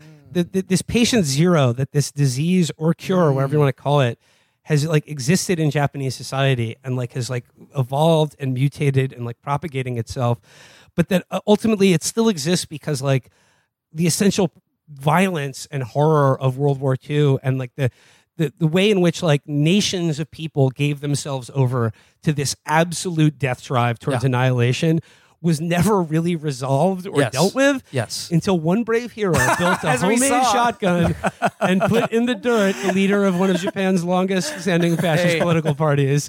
X You get him out. You get him, buddy. Uh, yeah, and absolutely. I mean, you could even you could. I wouldn't want to be presumptuous and say put words in Kurosawa's mouth, but I mean, 1898, uh, significant time uh, for you know Japan in starting to really at that point crank up the war machine for what you know. A couple years later, they fought the Russians uh, to develop uh, the modern Japanese state into you know an, an, an imperialist juggernaut that would even before the Nazis and the fascists uh, plunged the world into what what happened in the in the 20th century, and that that's when Patient Zero showed up, and that this is something that can express itself society wide, not just in individuals, but it can spread and it can you know become this this epidemic, or as I'm sure the Japanese imperialists felt a a renewal. I mean, the Meiji Restoration, you know, that whole idea was that we're renewing, we're rejuvenating our country by engaging in death and destruction and conquering people. So So also the introduction of the West to Japan, and then we'll see in Bright Future the conspicuous appearance of Western corporate brands yes. in that movie. and when they show up, Yeah. in what scenes they're they're they're in the foreground. like Yeah. Zima at one point, hilariously. The Zima one. Yeah. yeah. Uh, so yeah, I mean, look, Cure. Uh, there was the first film I ever saw of his. I think I saw it at IFC. I got to see it at IFC a couple years ago. If you ever, if you ever get to see a screening of it, definitely go. It's. I think Criterion put it out. Uh, Yeah, so you it's on the channel right can now. see it now. I, I, I had the pre-Criterion Blu-ray where it says, uh, "Oh, I'm sorry, this is region locked," but if you press the menu button, it just skips that, and you can actually watch it. Uh, thanks to the people who make those uh, incorrectly coded regional. you know, free all regions. That's Yeah, all I got. yeah. I hate free that. all regions. I hate that.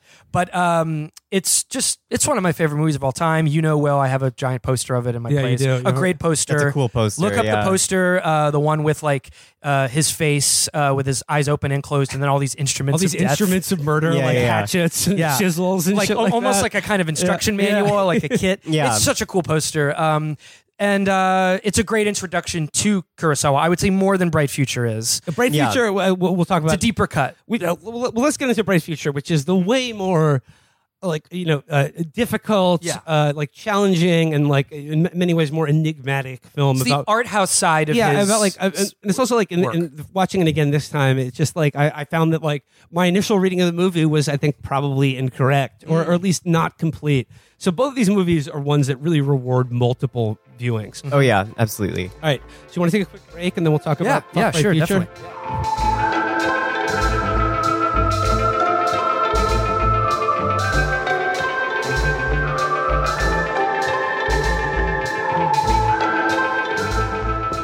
Uh, before we get into uh, Bright Future, Brendan, can I just get can I just get a little bit of Trump talking about Cure? Oh God, I wasn't prepared for this. Um, Mr. Biabi, he doesn't know. He doesn't know where he is. Doesn't know who he is. But you do not want to have a smoke break with Mr. Biabi. He was not so nice to that policeman in the little police box. He thought it was his home, but he was he was not at home. You should not act like that. But. We're gonna find him and we're gonna ask him some really serious questions. We're gonna have a fantastic conversation with Mr. Miami, and maybe we'll just find out why he does what he does. Thank you, thank you. All right, uh, do not want to have a smoke break. Sure, go see it. Run, don't walk. next up is Bright Future. It's We're gonna have a future so bright you're gonna be sick of it. It's gonna be such a bright future. You're going to need sunglasses. You're gonna need shades. It's gonna be so good, better than Tom Cruise. It's about Nimura. is a very, very, frankly, a very disturbed young man. Not like Baron. Not like Baron. He- Baron's very good with computers. The thing he does on computers, you won't believe. He sticks his hand right in the jellyfish is right there. It's like you, you- they sting. They're poisonous. What are you doing? They sting. Get it out of there. They're not so good. Don't have it as a pet. How, how stupid are we? How stupid are we? How stupid are the jellyfish everywhere? Get it out of there. It's gonna Everyone's sting. sticking their head in. This Crowd is goes why wild. Rally crowd goes wild. Japan has got to stop sticking their head in with a jellyfish. it is not safe to do. okay, so we, I could do this forever. We, should, we shouldn't do this. So, uh, 寝るとよく夢を見るそれはいつも決まって未来の夢だった uh, Bright Future came out in uh, 2003. It stars Joe Odagiri as Namira, Tadanobu Asano as Arita. Who's Raiden in the Mortal Kombat uh, movie that came out? Uh, he, he uh, Asano is probably like He's one of, the most, famous. one of the most globally famous Japanese actors. He was in Peter Berg's Battleship. Yes, which he is- was. Which is a Chapo God. movie episode. yeah. Uh, he was also in the remake of Zatoichi, the uh, Yeah. Blind Swordsman Yeah. with Kitano. Yep. Um, b- uh, Cafe Lumiere, another movie I studied in, in grad school.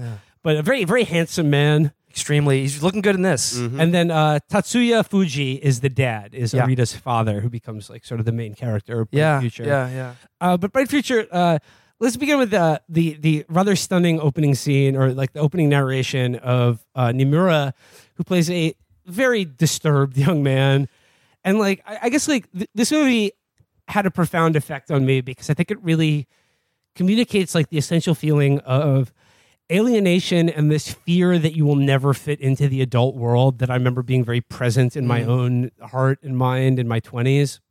Would you like- say it's happened by now? I, I think I think I've uh, yeah I, I've managed to do it without any jellyfish ecological disaster or So any, any murders, but Okay. uh, but it begins with the the voiceover of the main character um, Namura, Yeah. who's obsessed with this like I, what do you say like it's an arcade game, but like sort of like a classic physical arcade game that involves Yeah, you shooting shoot- you shoot like a this sort of surface that like when you shoot things it pops up like a I little I guess like, it senses the gun light and then it makes the it sort of pops Yeah, this the- little like, Pop or whatever. brick, and you sort of get it in Yeah. the hole. And I, I don't know if you noticed this, but the name of the arcade game is called Cool Gunman. yeah, yeah, yeah.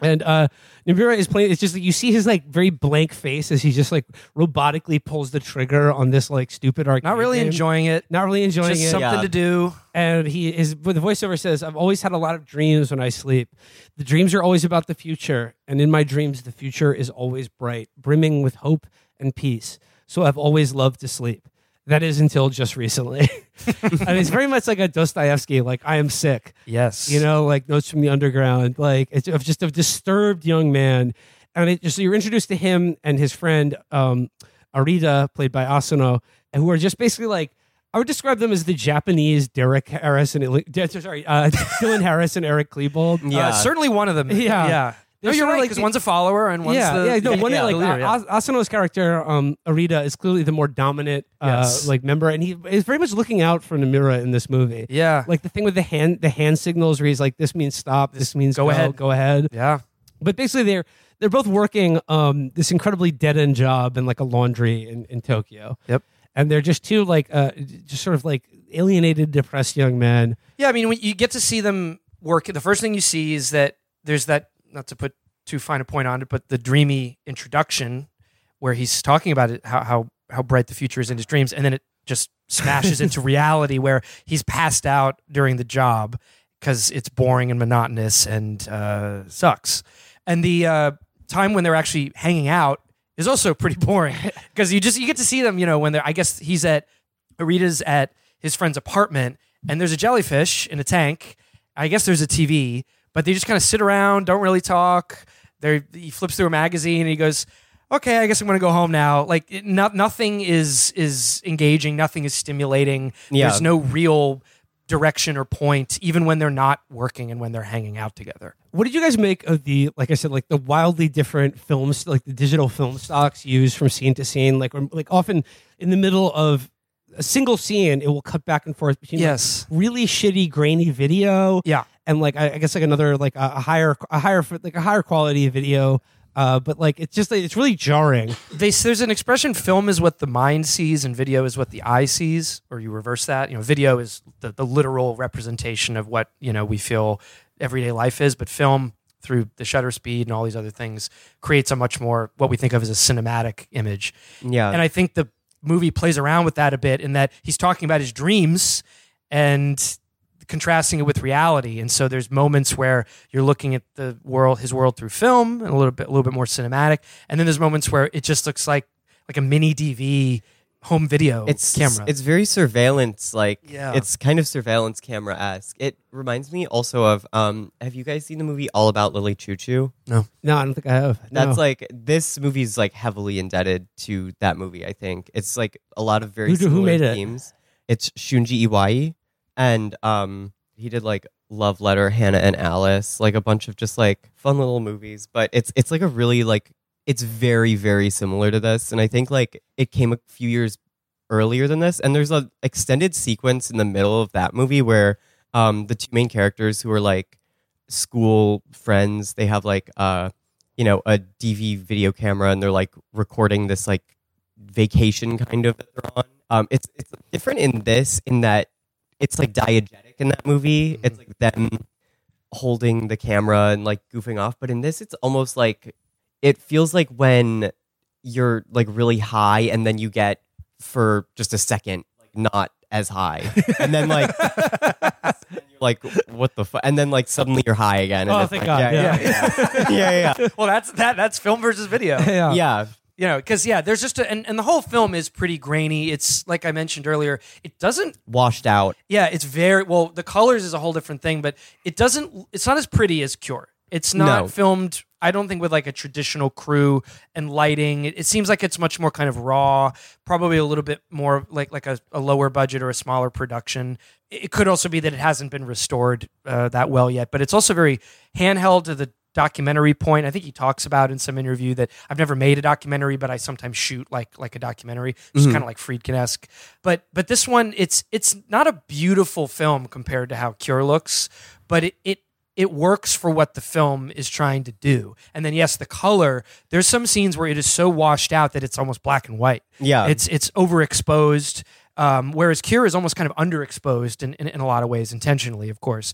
This one is not to evoke the title, but it is so there's bright, blinding white in in some cases, and not in the annoying way that everything now has an annoying, washed out Netflix um, house style to it, but just in this particular approach he has visually. This movie is very desaturated and gray. yeah and we see so we see these two these two young men and their dead end jobs, and um, Nomura like he like oh, it's kind of similar to Cure. Like he starts fights with people for no reason.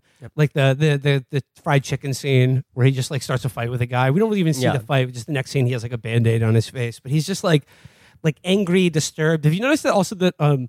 Arita and Nomura's clothing is like intentionally tattered the entire movie. Oh, Yeah. his There were jacket by the end is just like he's it's like he's in the Terminator Future War yeah parts. You know, they're they're roughing it out. Uh, but well, the- I think I think that like the sort of the documentary style of this and like the grainy cuts to video at certain point.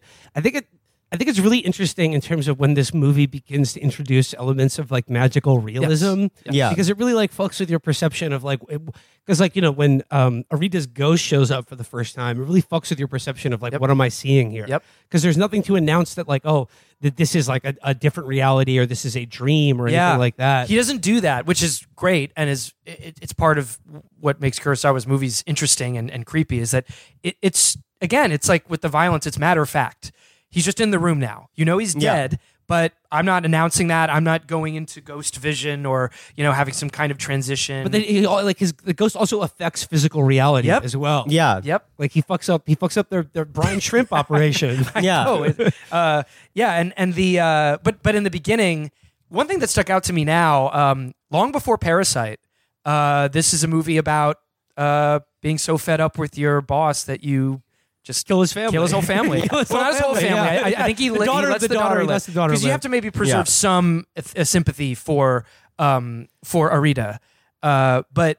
And, and there's another great movie called Pickpockets, which is uh, s- similar as well. I'm not saying that no one had ever broached this before Parasite, but um, the boss, as you pointed out, well, I don't know if that we were on mic or off. He's not like a super rich guy like in Parasite, but it's almost worse. He's kind of like that that that small business tyrant. He, you know? he's, this, he's the worst kind of small business tyrant. Like the, the plot really begins when like the their boss is like trying to like hang out with them. The worst like, thing- the most nightmarish because That is the ever. worst kind of small business tyrant. Is the Yeah. guy who thinks he's cool and Yeah. like your Yeah. friend. He says, "Give me some CDs. Yeah. Let's hang out. Yeah. You can give me some CDs from for young people." Yeah, he, he like he brings uh, Namura and Arita over to his house to move furniture Great. Yeah. for free. He's like, I threw my back out, so Yeah. I, I, you guys can come over and just do this for free for me, right? Yeah, and they move furniture Yeah. around his house.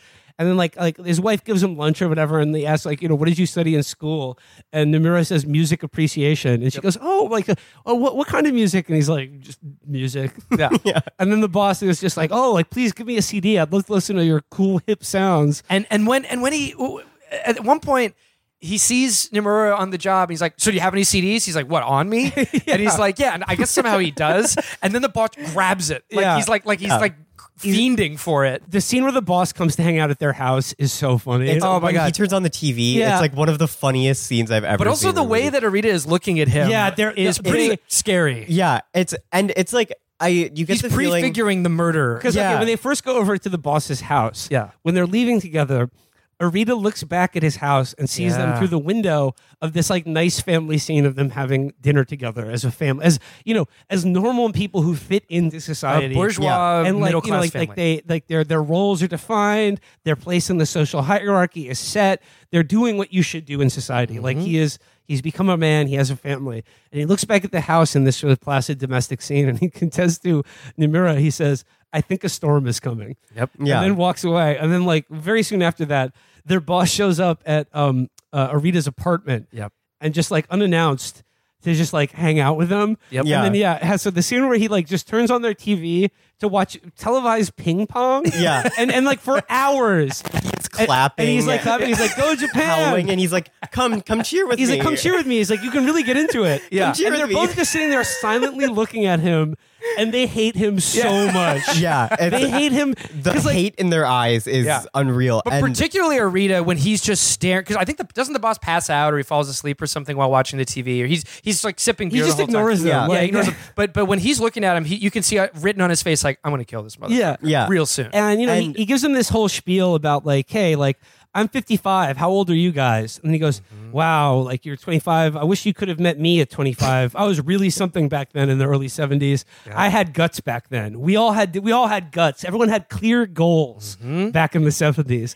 Talking to these two shitheads who like have no goals, Yeah. Yep. no life, Yep. and they're not. They're at 25. They're not really something, or like they're not Right. enjoying life. They're not. They're not living it to the fullest. They're just two totally depressed, Floating alien- yeah, through, just yeah. floating through the Floating. Yeah, yeah, Uh, the, the first the first indication that it's there's some level of of the, the theme of generations yeah. uh, not not having anything to do with each other in Japan at this point, or at least in the context of the And film. like no, I I think in like in Cure there is this unbridgeable gap between men and women, Yeah. and I think in this movie there is an unbridgeable gap between well, perhaps not so unbridgeable as the Yeah. movie goes on. Yes, between hopefully. the two gener- two different generations. and I think um part of the the social taboo that gets violated in this, in the same way that like um in Cure, it's kind of you know everyone's so bottled up and like Mhm. polite. It's like there's nothing they can do Mhm. because he's their boss and Yep. he's like an older guy than them. They have to like treat him with some degree of respect, and he's Yeah. kind of abusing that yeah, to try and be like encroach on the time, the only time they have, to, Yes. like where they don't have to deal with him. Yeah. and it's kind of like so he kind of has violated this social faux pas, but the reaction they have is They just can't- like in Cure. Yeah. yeah. they they can't uh, be equally and oppositely, you know, just fuck Yeah. off, you know, because he holds the power over their lives. They're part time. But even when he says, "Oh, I think I want to hire you guys on full time," they're like, "No, no fucking way, no, come on, no." And you think, you know, normally in a, in a plot point that might be nice that they get a full time job, but definitely not a good thing. But he also he's he does a lot of he's always motion and beckoning Carmela, them. like Yeah. I was about Carmela, to say yeah. The Sopranos. There's that scene. Who is it? Is it Adriana who sees? it's her Artie doing- Bucco's No, it's- wife. yeah. it's Artie Bucco's wife because. Carmela sees her not just as a friend, but kind of as a servant. Yeah. Yeah. And this guy, he's always like motioning them for to come over. There's that one scene where uh, Nomura is at the assembly line or whatever, and the boss is just doing this for like a full minute. He's just like, eh, eh, just eh, Dan, I'm, yeah, Dan, Dan, Dan, Dan. Dan. Uh, but but. But and then and then he, he says, "Do you have the CD?" And he uh, he takes the C out of his pocket and he grabs it immediately, like he's so handsy. And it's it's just obviously it's an exaggerated way of being like this guy owns them. He Yeah. acts like he owns them. He shows up to their fucking house whenever they, whenever he wants. And this is what I mean about like Kurosawa's sort of very like subtle but unbelievably powerful hypnotic effect in his movies. Is that the first time I saw Bright Future, I was like, yeah, like this boss is not like the stereotypical evil boss, No. but has like you said, he is annoying as fuck. Yes. And I didn't know, I had no idea what the plot of this movie is or where it was going whatsoever. and like, I swear to God, as they are starting to think it, I in my own head am thinking. It would be. I would like to kill this guy. I would like to kill this guy and his wife yeah, I mean, and here's the disturbing thing. Okay, so like when the boss comes to their house, he notices the jellyfish, which is a highly venomous red jellyfish. I mean, like I don't know where Arita got this fucking thing. Well, what what what Arita says before the boss is even there, Nomura sticks his hand in and he goes, "Hey, get it out." That's poisonous. He goes, "You're mocking the jellyfish's venom. Never mock the jellyfish's venom." And then and then of course the boss does the same thing. Yeah, He jellyfish. sticks his hand in. Some of the most, some of the most reprimand the uh, dangerously venomous creatures on the planet. So the boss notices. He said, "Oh, what is that? A tropical fish?" And they're like, "Oh, it's a jellyfish." And he starts putting his hand in the tank, just like Nomura did earlier. And Nomura starts to like begin to say, "Hey, don't do that. It's incredibly venomous." And Arita stops him. Yeah. Arita stops him, and like there's this long scene of the boss with his hand in the tank as this thing pulses Yep. and like gets closer to him, and he pulls pulls his hand out at the last minute because he like sort of gets some premonition Yeah. that something is off Here. He doesn't get stung. He doesn't but get stung. He's freaked out But somehow. um, what he does do eventually is look up the red jellyfish and then confronts Arita about it, who then Yep. quits. And then he says to Nomura, he's like, "Hey, like your your friend tried to kill me with this jellyfish." But he So- says, I'll, "I'll get you that. I'll, I'll get you that position soon. If Yeah, you yeah. don't Yeah, try to yeah. do that again. Yeah. I don't know.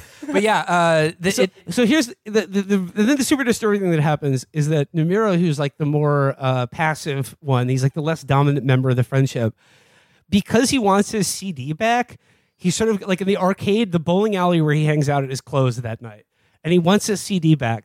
So he walks to his boss's house, picks out a lead pipe, kind of like Yeah. similar to Cure the first And he's thing like Cure. practicing with it He's before like he goes whipping in. it around in the street. he feels Yeah. like maybe this is the night I'm going to kill my boss. And he Yeah. like goes to his house, I guess, with the intention of like giving my give me my CD back. Yeah. Yeah. But he's li- thinking like he's going to murder He this has guy. murderous intent. for yeah. non CD related reasons. And Yeah. he goes into the guy's house, and they, like as you said ear- earlier, Brendan, there's a scene of him like looking around, and then like there's one flash of him seeing these br- bludgeoned to It's death like their bodies. heads are just yeah, pulp at Yeah. that point or something. It's in their very bedroom, disturbing. And he realizes that his friend has had the same idea, and because he's the more dominant one, has carried it out before he had the chance to. And and what's what I found interesting with the dynamic is that Arita is is usually telling Nomura to calm down. Yeah. Be cool. He says, be cool.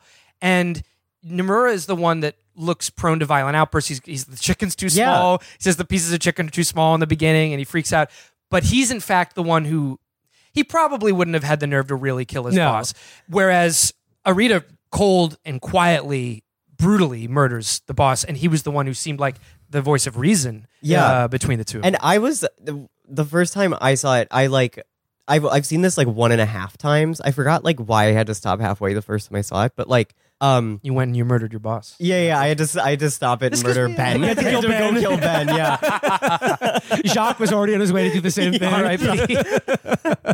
um but I I saw he walks in, sees the dead bodies, and I'm like, oh. And then the next scene, the police come, and then um it's him and it's the two friends on opposite sides of this like jail like Yeah, the Yeah, glass like, yeah. between them. Yeah. And I really thought that um, Nomura was the one in jail because he's the way that the jail looks is like th- the dark, tiny, like box part Yeah. is the part that's the outside. Yeah. And the cell it's more is spacious and there's like a staircase yeah. with this like shaft Yeah. of light. There's an almost That's a it. beautiful point. staircase in Yeah. the background, and it, I was like, "Oh, so um, Nomura's in jail. He Mm-hmm. must have done it and like, or gotten framed for it or Mhm. something." Um, but then he's like, then I realized like, "Oh my god, no, it's the other way around." Perhaps Arita feels more at home inside of the prison than he did Mhm. outside in the real world, and it's nice and comfy on the other side of that glass for him. You know. And, like, Yeah. uh, This is when the movie sort of shifts, Yeah. and we're introduced to the, like the really kind of the main character of the movie, which is like 40 minutes into the movie is Mhm. first revealed, which is Arita's father, Yeah. who is you know of a different generation. He's of the generation of of the boss character, Right. and like he hasn't really like seen or spoken to his son in five years before he has to like have a meeting with his attorney where the attorney tries to tell him as gently as possible, you need to prepare yourself for your son's execution. Yep. Because you know Japan, one of the few countries that still has the death penalty on the books, And- they, and- and they she do says- they do execute people in Japan, And she says that he completely confessed. yeah And, Yeah. and it it, compares there's, to a double murder. there's like no a room- premeditated double murder. there's no room at all. So like best Yeah. case scenario, life in prison. Yeah. But like in all likelihood, like your Yeah. son is going to be executed. And we get a series of like again, like similar to the um the doctor's office in Cure or the many interrogation rooms in that movie. The the visiting room in the prison where like both Namira and Namira and Arita's father come and visit him in prison are like three or four scenes of them talking to each other through this like grate or whatever that are so heartbreaking. It's Yeah. just- they're- I they're cried like so five sad. times watching this movie. I was like, it, it really got to me for some the reason. The father in particular is a very he's this he's an interesting character he's this kind of slight guy he runs a repair shop like an He electronics just like shop finds old junk on the street, like Yeah. refrigerators and TVs. but he wears like an fans. ascot He wears, yeah, he he's has got this like kind of a fancy little touch to his outfit and he's just a very sweet and unassuming guy and he is alienated from his son who you know is is a bit weird Well, to be honest, Yeah. he's sort of. You know, his son's a psycho his other son too His is other like son's a prick when he meets his other when he meets with his other That's the son. saddest- That- sad that's- for me. I yes. was crying when I because he meets with his other son and he's like, "Hey, d- what do you need?" And the son's like, "Um, can I have twelve million dollars?" I mean I guess I, I guess that's it's the different scene with the American brands. In it. yeah so so that's what i wanted to say is that it's not just in that scene but um and it's in the final scene as well with the kids in the che guevara shirts Yeah. at the very end but especially in the scene where arita's father has a or mr arita really. It's the last name's first thing. The the chat he's trying to have with his son who's completely you know almost archetypically materialistic and you know not connected to his family or his you know society at all. Every you know, every corner of the frame has brands of American beers or American you know food.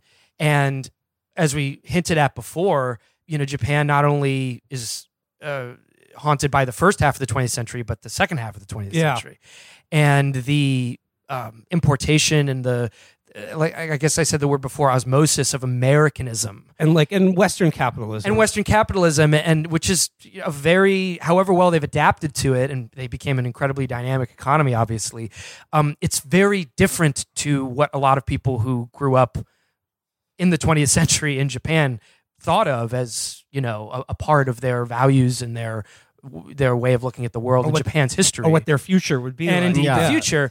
And and so then part of what you start to get in this film, and um, Will and I kind of said before this episode, you know, we don't want to go too beat for beat on the story, so you know we're kind of jumping around rather than going linearly about the plot. But part part of what you start to see such that is it exists in this movie. yeah, I mean, it's also it's it's a hard thing to just go play by play on.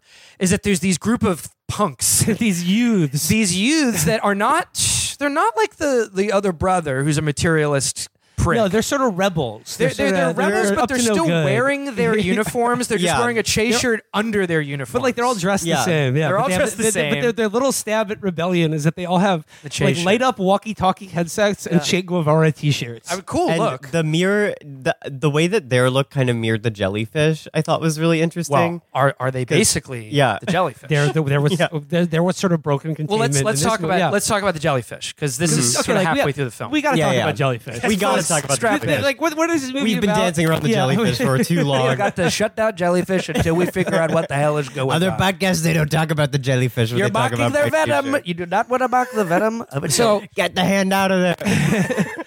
uh, uh, Arita, knowing full well that he's going to be executed, basically gives the jellyfish no, uh, to Nimura and says, he like, bequeaths him. Yeah, I want you to take care of it.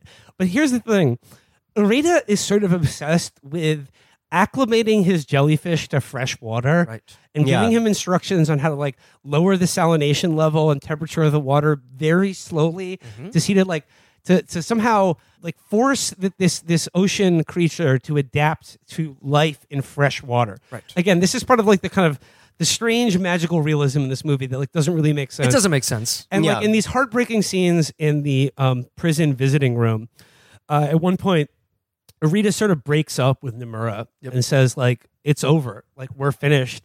And I'm kind of disappointed. In He you. reams him out. You- and like Yeah. you know, it's it's really it's really sad. Like it has to, like you said, like this is a deeply affecting movie for me. Like Yeah. it's just it is so heartbreaking at so many points. And uh Nimura comes home and like just knocks the jellyfish tank over. Yep. he just like he breaks it. But we see the jellyfish fall in between the cracks Yes. of the floor, Yeah. underneath which there is uh, a way out for him a uh, pond into water. or yeah. some Yeah. sort of like a canal connected. And then like he later he comes home and like he because he's like feels bad about the killing the jellyfish Yeah. and he rips up the floorboards in his house. Which by the way, as the movie goes on, Nimura's apartment gets more and more fucked up. Much like Yeah. his uh, outfits and, Yeah. and jacket. and he like pulls up the the floorboards and there's like an even bigger beautiful jellyfish Glowing. just glowing underneath the floorboards of his house in water. And then a second time he pulls up the same floorboards and there's like no water under there. There's just sort of like Yeah. It's like a hole. it's like a well or something. It's yeah. like a bottomless. It's like a Looney Tunes hole. Yeah. Basically. kind of like the, the jellyfish has, and I think it's supposed to be the same jellyfish who Yeah, survived. yeah, yeah, yeah. But then it's it's escaped. It's it's gone somewhere else. There's no. It doesn't live underneath his apartment And, anymore. you know, it's like like, the- the cure in many ways. It's a broken containment. the, Right. the jellyfish Right. is sort of like after uh, Arita kills himself in prison. Right. Because he doesn't want to await execution. And he kills himself in this very strange way where he like wraps like metal wiring That's around the himself. sign of. Remember, he says, "I'll give you Oh, this sign go for ahead. go ahead." Oh fuck. So he, yeah, we got a, we got a Oh, revelation wow. on, on air in the beginning of the film to help coach his friend because he's like, you need to sometimes you need directions. He goes, when I do this, and he puts his hand, it means wait. On his chest, He puts yeah. his hand on his chest. He says, it means wait. If I do this with the finger extended, it means go ahead. And perhaps his anger at Nimura was a way to get him to move on. He's not sure maybe whether that worked or not. So before he hangs himself, that he hangs himself, Yeah, right? hangs yeah, yeah. he wraps wire around around his whole arm. I think His whole also- body and arms like yeah, it's his, just- bi- literally all over his It's kind of body. Tets- Tetsuo the Iron Man. Yeah, a little yeah, yeah. Uh, but he to, like um, fix his hand in the in the go ahead point motion and, point it. so he will know I'm in my with my dying words in a way. I'm telling you, move on, go ahead, go your own way, be a and man like, going and your then own right way. before Yeah. he does hang himself, he looks directly at the camera, kind of like breaking the fourth wall, and says, "See you." Yep, Yeah. very eerie. And then like so at at this point, like this is like the, the most of the movie really be, is about the relationship between these like two two men of like different generations, like the father of the guy who killed himself and was facing execution, and his friend who has now like lost his only connection to reality in this world. And the movie becomes like this very like I said, like the first time I saw this movie, I was like overcome by how bleak and nihilistic and like pessimistic it was. But watching it a second time, I was struck by kind of the sweetness of it. Yep. in the whole second half Yeah. of the movie, which really is about these two very broken p- people forming a relationship and a bond with each other Yeah, through the propagation of these freshwater jellyfish. Through the yes, through the uh, like he teaches him sort of a trade about how to like repair junk he helps her around the shop. but like uh, Arita's absence, like the jellyfish sort of becomes like the stand-in for him. It becomes like the way he sort of lives on in the world. And the father and Nimura, like Nimura gets this like idea to begin to like dump jellyfish food, these brine shrimp, like like to cultivate them and then dump them into the canals Shrimp all over. Yeah, Yeah. yeah, shrimp, for my- shrimp for all my jellyfish.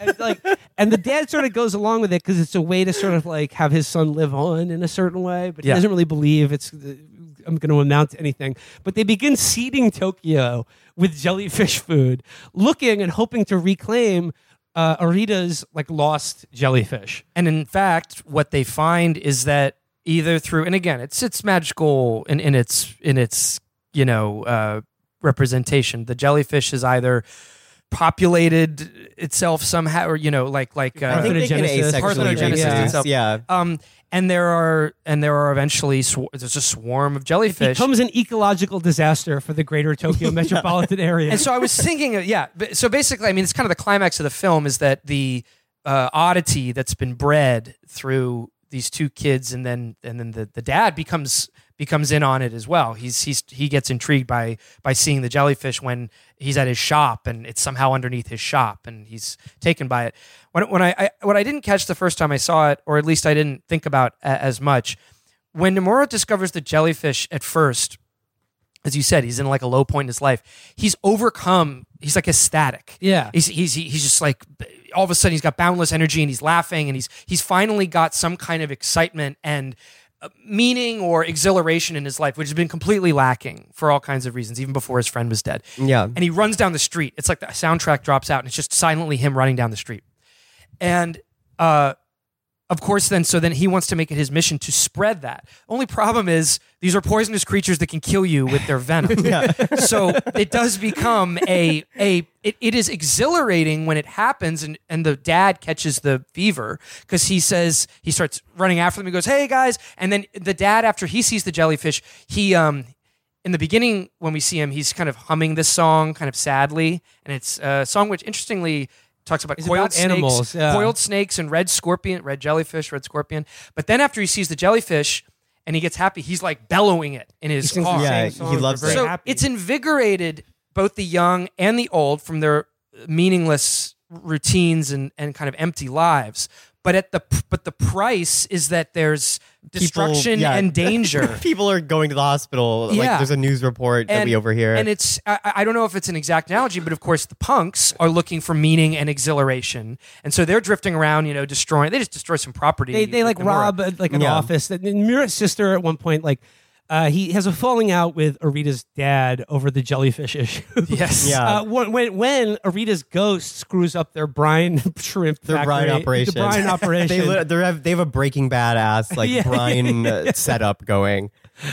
um, and like they have a falling out, and like he sort of he leaves his like apprenticeship in the junk repair industry, and then earlier, uh, Mister Mister Arita's like younger ward before uh, Nomura. Mm-hmm. Um, he like he he quits the job because he's like I don't think there's much of a future in this career in tinkering with, with yeah, of, wires. like, of collecting garbage around Tokyo and then and then and fixing it. Yeah. But you know, like in in the in, in Arita's dad's like profession is like obviously another like layer of metaphor and meaning here about like a guy who is this sort of scavenging. yeah, he's scavenging, Yeah. but he's like an older generation who's sort of like fixing all these old broken things and is sort of forgotten about.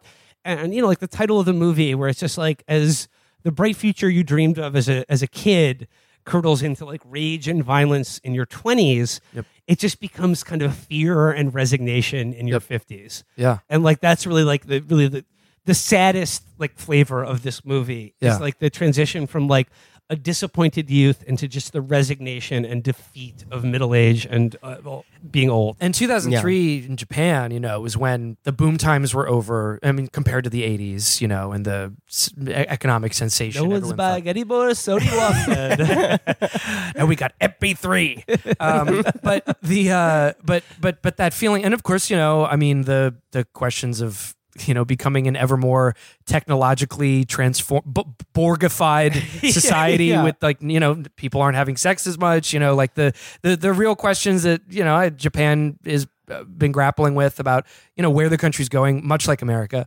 and and having but this movie putting it through the prism of a specifically a lack of of coagulation or communication between the the elders and the and the the young people.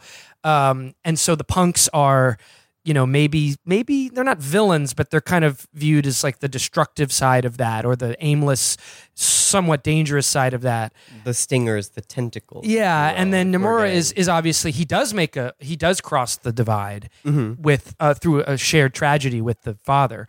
I don't know if it's saying anything too corny, but it, it is nice how they do find each other. However, at the end, Yeah. unfortunately, um, Mr. Arita, I mean, maybe he wanted this, but the jellyfish are all going back out to sea. Yeah, there's like the really you said like Brendan, like this is not a particularly beautiful movie. It is sort of like intentionally like Grimy, grimy and kind of ugly, Ugly. and like very like uh, documentary style. But like the two moments of like just absolutely sublime pure cinema in this movie that like elevate it, like are totally of, out, out of place and everything else in the movie is the scenes of these bioluminescent jellyfish Yeah. just filling these canals in Tokyo, like hundreds of them. Yep. And there's a scene where they're like, at the end, they're all going back out to sea. But I want to talk about the idea of like the, the sort of like sci-fi or mm-hmm. slightly magical realist idea that you could like acclimate a jellyfish to mm. survive in mm. fresh water. Mm-hmm. To me, like, well, what do the jellyfish really represent in this movie, or the, like the this new mutation of freshwater jellyfish? It's in this idea of acclimation, mm-hmm. and like he says, like we have to like acclimate it to live in Tokyo. And I think that that is like it's sort of like a metaphor for like because the jellyfish grows up in the movie and then propagates itself, which is sort of like what the, the our two main characters in the beginning of the movie are like not doing. Mm-hmm. And I think it's this idea about like acclimating to a different or hostile environment that is this kind of metaphor for growing old. Mm-hmm. and Yeah. like you know like transitioning from youth into adulthood Sure. and the kind of like the the uh, how sort of unnatural that process is or like oh, it seems like everyone just should be able to do it but like not everyone does Yeah. and like the sort of Yeah. the, the depression and misery that goes along with that And and apart from the gender, because the, the movie's definitely talking about age and, and the you know the the difference between where people are you know uh, in their older years and, and in their kind of restless younger years, but also just the failure to acclimate and Yeah. or the struggle to like the punks who end the film and the film is famous for an ending shot that goes on really long. It's the these kids who wear the che guevara shirts even though they're also wearing their school uniforms as well. They're, they haven't completely taken off the uniform that they're assigned. They're just kind of play acting as revolutionaries. They just wander down the streets and there's no more the, the main characters are gone. One of them is, is passed on and one of them is you know we, we're uncertain of his fate. And we're just with these punks and we don't know any of their names. We don't know who they are beside this group and they just walk down the street aimlessly and it's a long And they're kicking boxes, They're- they keep for a while cardboard it's- you get the sense it's and forth. improvised Yeah. yeah that they're just fucking around they're kind of laughing and then they kind of stop having fun with it and they're really just dead-eyed walking and and then the credits start to roll and you know is that is that them as the jellyfish trying to just you know acclimate to the salt or fresh water you know or they're they're just drifting much as the jellyfish Yeah. are going down that canal you know just kind of blobs floating what what is interesting to me is that the, there's a song that kicks in in which the lyrics are far more explicit than the actual content of the film about you know maybe what what's been said uh, in the subtext but there's a pop song that's playing and then I don't know if you noticed, but a white border Yes. starts to come over. Yeah. And then you see the film crew filming the kids. You can see someone like telling the cars, like, hey, we're filming here, like, don't run over these kids. And you see someone behind them getting coverage. And at that point, I don't know what's intended here, but they're actually walking with a lot more purpose and they're walking straight at the screen. And they do kind of look cool and and driven and um as if they have a purpose and they have a cause because all of a sudden the artifice around them they look like they're actually acting in a movie and and you know being being presented in a in a in a cinematic way and and, and it's almost like I'm not sure what's even meant meant, meant to be said there, but it's I- you leave the, fa- the the the film reality where they're kind of pathetic, and they suddenly are they have a sheen to them of being kind of glamorous. Well, I the way I read it is like it's kind of like about movies and how like kids see themselves in movies in their youth and kind of the lie and like you know the um when they're talking about um The main character, yeah uh, Nimura. Nomura when they're talking about Nomura Oh, yeah, they're the like end, yeah. that that weird that weird guy was so funny like who kept talking about his dreams and how bright they were Yeah. and they think they see him out the window and they're like oh no never mind that wasn't him Yeah. and I kind of read it as like, you know, he's not even real in the same sense that they are kind of at this point. Right. He's like um, you know, a character and him and this like dad are kind of like this like fucked up anti Spielberg like portrayal of like youth that Japanese anti Spielberg like, you know, moment that they've been exposed to that is kind of like unleashing them onto the world and has kind of like spurred them to you know unbutton their Mhm.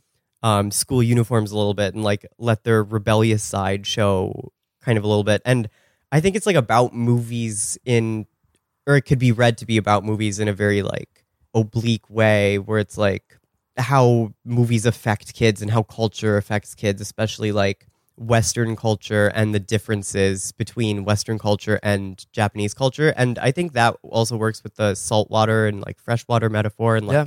Acclimating because it's kind of like you know if you consume american culture and stuff it's very you know it's not your milieu and it's you have to learn to like translate it somehow to what's going on with you. And it's like dialogue that's happening with these characters that are both in the movie as characters in a movie but also like represent people out of the movie that have been impressed upon by movies. I don't know if that makes sense. no, no, it's like- similar to in Cure, where they're like concerned that like perhaps that these like uh, the mo of these murders are were, were taken- Inspired by inspired by, like a film or Yeah. television plot. It's it's deliberate that he starts to show you on the bleeding edge of that border, that white border, that they're being filmed.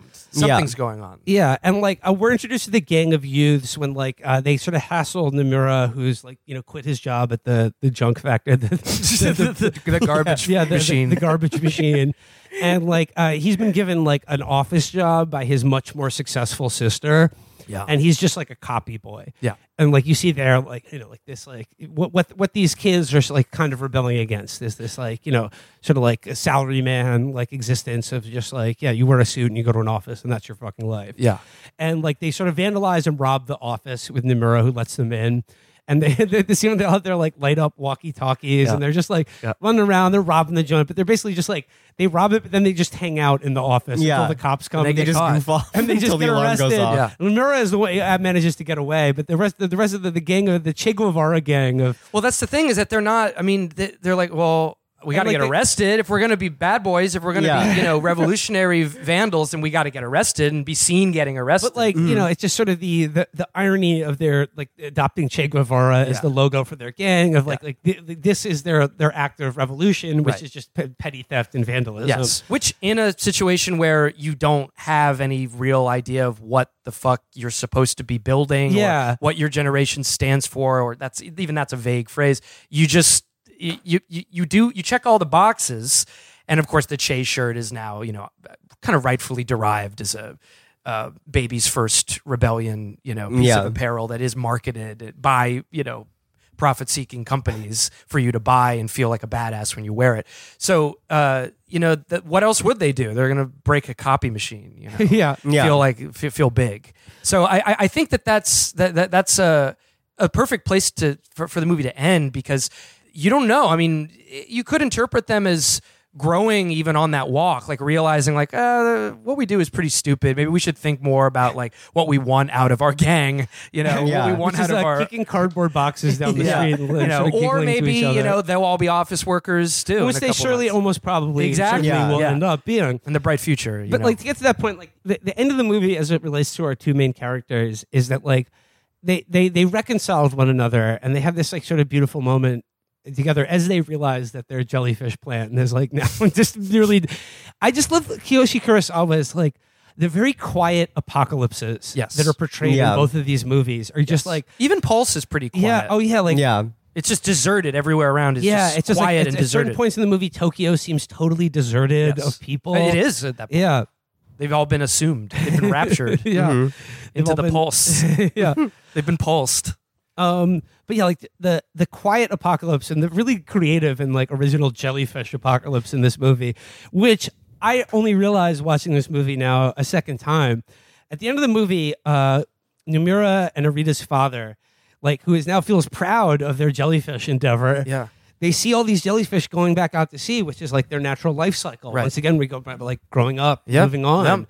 Like you know, or even death itself. Well, he says, "I won't be alive. I won't be alive the next time they come back to Yeah. Tokyo. So he wades into one of these canals and is just in a moment of joy, picks up one of these giant red jellyfish. And before Nomura can be like, no, wait, he just collapses in the Yeah. water. Yeah. We see him again in his in his junk studio with the ghost of his son, but I realized watching it this time, he dies. Yeah. Yeah. Like he dies when he picks up that jellyfish. Yeah. And the last and then and then Nimura's character, he like brings his body over to the bank of the water. Yeah. That's the last time we see of him. Yep. We don't know He- what he disappears after that, and I really like. I, we see Arita and his father in the junk factory, and they're just going on with their daily life. And uh, Arita's father says, "You can stay here forever." Yes. Which is what he says to Nomura earlier in the film when they, Yeah. he's actually hosting him. But when he says, Yeah. "You can stay here forever," I, watching this now, I realize that he's saying that to himself. Yeah. he's saying that to himself because he is a ghost, and I think it also kind of implies that like all three of the main characters in this movie are ghosts in a mm-hmm. certain way. Mm-hmm. Like they're not really like people notice them, they interact with society, but they're like not really there. They're on a different plane. And then we get to like the fun, as you described, the final shot of the movie is this Che Guevara gang who we've only seen like one time in the movie. They're they've been they've been let out of prison. They're just up to no good again. They're in a bar, and, and again, a really outsized American brand is in the corner of Guinness, Yeah. and it's written on a chalkboard. There's also a Guinness brand right there, and they're having they're having burgers and fries, I think, as Yeah. well in the restaurant. They're having American food. And the restaurant is it looks like um in a video game you had like someone had five minutes to make a restaurant and they like just put like all these stools they just copy yeah, pasted the it's not stools really everywhere. layout. To yeah, it. it's like Yeah. really weird. but but they are but they are a bunch of young Japanese kids in a you know incredibly I mean you could say it's cosmopolitan you could say it's you know cultural imperialism whatever but they're in a restaurant with Guinness and burgers and fries saying what the fuck are we going to do today Yeah. Yeah. you know And like, hey, what- remember what's that our weird life guy who talked about his dreams? Is Yeah. that him out there? Yeah. Again, like could be a ghost. Like, right? Yeah. It's like, oh, it's not him. yeah And then, as you said, like the final shot of the movie is just this: these kids, like no dialogue. They're just walking down the street. They're all dressed identically, kicking cardboard boxes, and they're like, you know, not really like causing a disruption. no or they're not disrupting anything. disrupting They're anything not disrupting Yeah. anything. They're just sort of like aimless teenagers. Don't know where they're going. But they're like trying to do something, trying to have some fun, and then like the credits roll, and like it just the camera stays with them until you get to the point where it like. You know, breaks the fourth Yeah. wall, and you see that they're being filmed by the movie itself. yes So here's my question to like sum up the end of this movie. It's them with their Che Guevara t-shirts. This this is the youth. These are the teenagers. This is the future. This is the bright future. Mm-hmm. Is the ending of this movie supposed to be sarcastic and ironic? I think so, yeah. I mean, the emotional core of the film, of course, is as we've been saying, the relationship between Mr. Arita and Nomura, and that's gone at that point. So it does feel like like like a bit of a cheekier ending about you know being left with the dregs, you know, and and and that does seem to be the tone on which it's going out. It doesn't feel too earnest or sincere about saying anything positive about where uh, you know these kids. Like we said, they're they're probably going to get office jobs. They they don't really seem to know anything or care about anything. Uh, you know, as far as like changing the world goes, or what's associated with youth and rebellion. So I think he's he's probably poking fun yeah. point. They do they don't have a bright future. yeah, no. Despite what it says on the screen, they their future is not bright. I don't I think don't the whole movie is saying that. Yeah, but I no, think no, that no. ending is definitely skewering. the, end, the ending the- is definitely, I think, Mhm. Ironic. i- ironic. yeah. But like you know, watching it now multiple times, like the first time I saw this movie, I was, you know, I was like depressed for a week after I saw it. Yeah. But watching it now that this time, like I, I did pick up on like you know like some genuine sweetness and and and feeling and emotion in this movie, so that I I can't totally say that the ending of the movie is meant to be this like really sardonic like uh dig at like the future of Japanese society because I think there is like a you know particularly in the relationship between Mr. Arita and Nimura, there's like a lot of like niceness and heart in this movie that like. It's as you said, Brendan, like the ambiguous tone of all of his movies. Yeah, I it's- think it's really very hard to ambiguous. it's very hard. I mean, the, the point is you're not supposed to be able to pin it down, but it just leaves you in both of these movies. The effect it has on you only takes place after you see them, and you don't quite know what you've seen when you watch the movie. But like its ideas and its images and like the feelings that it, it conjures in you really not just stay with you, but they intensify long after you see the movie. Yeah. Yes. So there's this book I, I got a long time ago that I uh, came in handy for this discussion. It's called The Films of Kiyoshi Kurosawa, Master of Fear, by a guy named Jerry White, who writes for Asian Cult Cinema. And um, there's an interview in the back of it. The essays are, are, are pretty good, but there's an interview with Kiyoshi Kurosawa in, at, at the end of the book. And um, snapping back to just his general style and some of the more, you know, uh, horror adjacent or, or straight up horror movies he does even though there are some pretty grisly bits in Bright Future. Um, there's one Q and A here which uh, I think is worth mentioning while we're talking about him. Questioner asks: The horror in your films is generated from a feeling of pervasive unease, rather than a monster or killer that can be overcome, such as in American horror films. And he is uh, talking specifically about a great movie called Seance that he did. I'll shout out a couple more good Kurosawas at the end, but um, Seance is one of them, and that's a straight up horror movie. Um, can you tell what techniques you use, especially in terms of camera work, to instill this sense of dread in the audience? And Kurosawa says it's not really a question of technique. In Seance, as in, say, Ring, which is not by him, uh, of course, but was around the same time, it's really a question of how to use actors. By using living people, I am also able to show things that are supernatural in nature. When I think about framing, and I, I I see this a lot in his movies. It's a question of where to put the actors on the screen. I try to put them in a place that actors don't usually stand. It might be in a corner or in a place where light doesn't reach or is obscured by shadows. This is really my only method. It's very hard to find the right place. What's interesting about this is there really is a place where people don't stand. In an ordinary film, you have the actors stand where they will, but in horror, when you're trying to get across this feeling of dread, you realize that there is an actual distinction between places where people would be and where they wouldn't be. I would add where and they you shouldn't definitely be. see that in the the, the Mamiya Mamiya's uh, character in Cure, where he doesn't sit or stand anywhere in a room that you want him to. Yes. Yeah. he's always moving And around, makes you- and it like fucks you up. It fucks Yeah. yeah. it's and he, so he, ends- he says, I think that distinction is really fascinating. It's something that if you haven't made horror films, you wouldn't notice. And and that's part of what we were talking about before, but just the blocking and the the the shots and the and the unexpected uh, dread he gets out of what would otherwise be clinical shots is what he's how he's arranging everything in his eye because ultimately you know the the stuff that's scary like you and I I'm sure all three of us like horror films a lot but I don't get scared that often Not really. the effect for me is if I'm creeped out or if I'm made uneasy. And that just comes down to something is where it shouldn't be.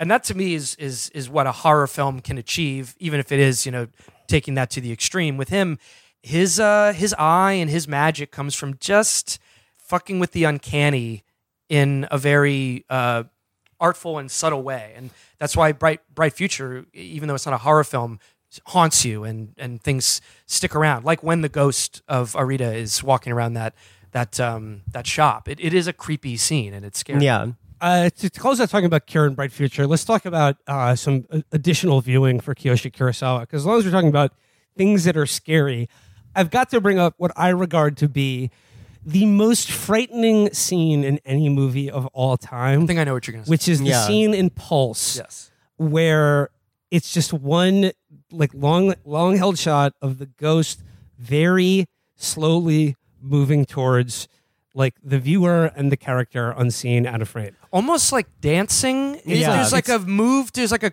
kind of a But theatrical It's just not moving it. right. It's, it's yeah. not moving right, but it is moving. But like you see everything. It's not. It's the opposite of a jump cut scare Yep. because you see everything. You see the figure kind of obscured in shadow, and then it very slowly, like sort of moving underwater. Yeah. like and it's like it's like sort of a blackened figure it's Yep. like it's very it's otherworldly but what that scene conjures in me that's so profound is like the feeling of being in a bad dream where you can't move Yes. Yeah. it's the feeling of kind of sleep paralysis Yes. and like that fear of like you see exact you're not there's no question about like what the e, what the scary thing is you're looking right at it but the fact that there are no cuts and it's moving so slowly towards you but that you can't move away from it is Yeah. is that that to me that scene is the is the most frightening scene in any And it's movie I've not ever like Yeah. seen. annoying, jerky uh yeah yeah ring Yeah. and, and the, the original ring is good but that was cannibalized to death with the oh there's a girl It with long sorta like hair where- where and she's like- jerky Yeah, yeah, where someone up. like yeah like they're like they're walking upside down like Yeah, the exorcist and it's like very stop motion or whatever The, the movements are very fluid in this figure. Almost in that beautiful scene. in a it's weird beautiful, way. but I remember I was watching. I'm like, okay, this is this is well, this is pretty spooky the way it's lit. But she does this like she kind of bows at one point and like swings from side to side, and there's just something. It's not CGI. It's not some over the top thing. I'm like, that's not how a person should move. Yeah. and it really sent a shiver down my spine. And again. That, that's like as as, a, as as scared or whatever as I tend to get from from from like a horror movie, but it is deeply affecting. The whole movie is uh, it goes somewhere you really wouldn't expect by the end. It's, it almost Yeah. stops being a horror film, but the parts in it that are um, you know Horrific. dealing in horror, Yeah. Yeah. top of the line. Uh, Seance is another great one. It's about a couple that I won't spoil too much, but that take in a, an, an injured girl and uh, hide hide her from the police because um, one of them is responsible for her being uh, dead or injured. There's uh, leaving the horror uh, Charisma. genre. Charisma might be my favorite movie of his. It's got Koji Yakusho in it, and it's just a fascinating, slow, meditative movie about. Uh, again, a lot of interesting themes about this detective who ends up botching a hostage rescue and kind of just, I think he's either dismissed or takes a week off, and he finds this charisma tree in the middle of a field and he meets all these different people who want to do different stuff with the tree. A scientist wants to kill it because it's it's it's uh, poisoning the rest of the forest. One guy wants to preserve it because he thinks it's beautiful and it's it's worth you know rescuing. And then a bunch of I think uh, like tree poachers want to uproot it and you know sell it or you know uh, monetize it in some way. And Koji Yakusho is, is the detective off duty that whole week. He has to figure out what he's going to do with this tree. It's an excellent movie, also very haunting. Um, some of his earlier Pink films are very fun. The Serpent's Path is great. Uh, and I guess we'll see a remake of it soon. And I also just want to shout out that, uh, Will, I know you like this movie, um, Noroi the Curse, which is by a Oh different fuck yes. filmmaker. Uh, he did a, f- which is one of the scariest movies I've That ever is seen. that is genuinely one of the. Mo- you're talking about another movie that actually because like I'm, I'm with you, Brendan. Like, and hopefully when we bring movie mindset back for the the Halloween, Oh, yeah. Spooktober run. yeah. Um, most horror movies by now, like they used to scare me when I was a kid, but most actual horror movies now I watch as comedies. Yes. Like they're Yeah. funny to me rather than scary. or just how effective they, they are. It makes you kind of feel like you know just exhilarated by seeing it done well and done Yeah. right. Yeah. But but, but um and that, Nor- that Noroi the Curse genuinely frightened me. Koji Shiraishi is the guy who did Noroi the Curse. And he did a another movie that's also great called Occult, which is you can all see on YouTube. Uh, it's a little jankier than Noroi, but it's also very very scary. And I was watching it and thinking, yeah, this this is really good. And uh, Kiyoshi Kurosawa cameos in the film, and at that point, uh, Shiraishi was not very well known. So you get the sense that Kurosawa has a you know uh, has his finger on the pulse maybe and On really the- enjoys. Uh, he he. Uh, ah, I walked right into that. Um, and and that he he clearly has good taste in some of his fellow you know up and coming at that point up and coming.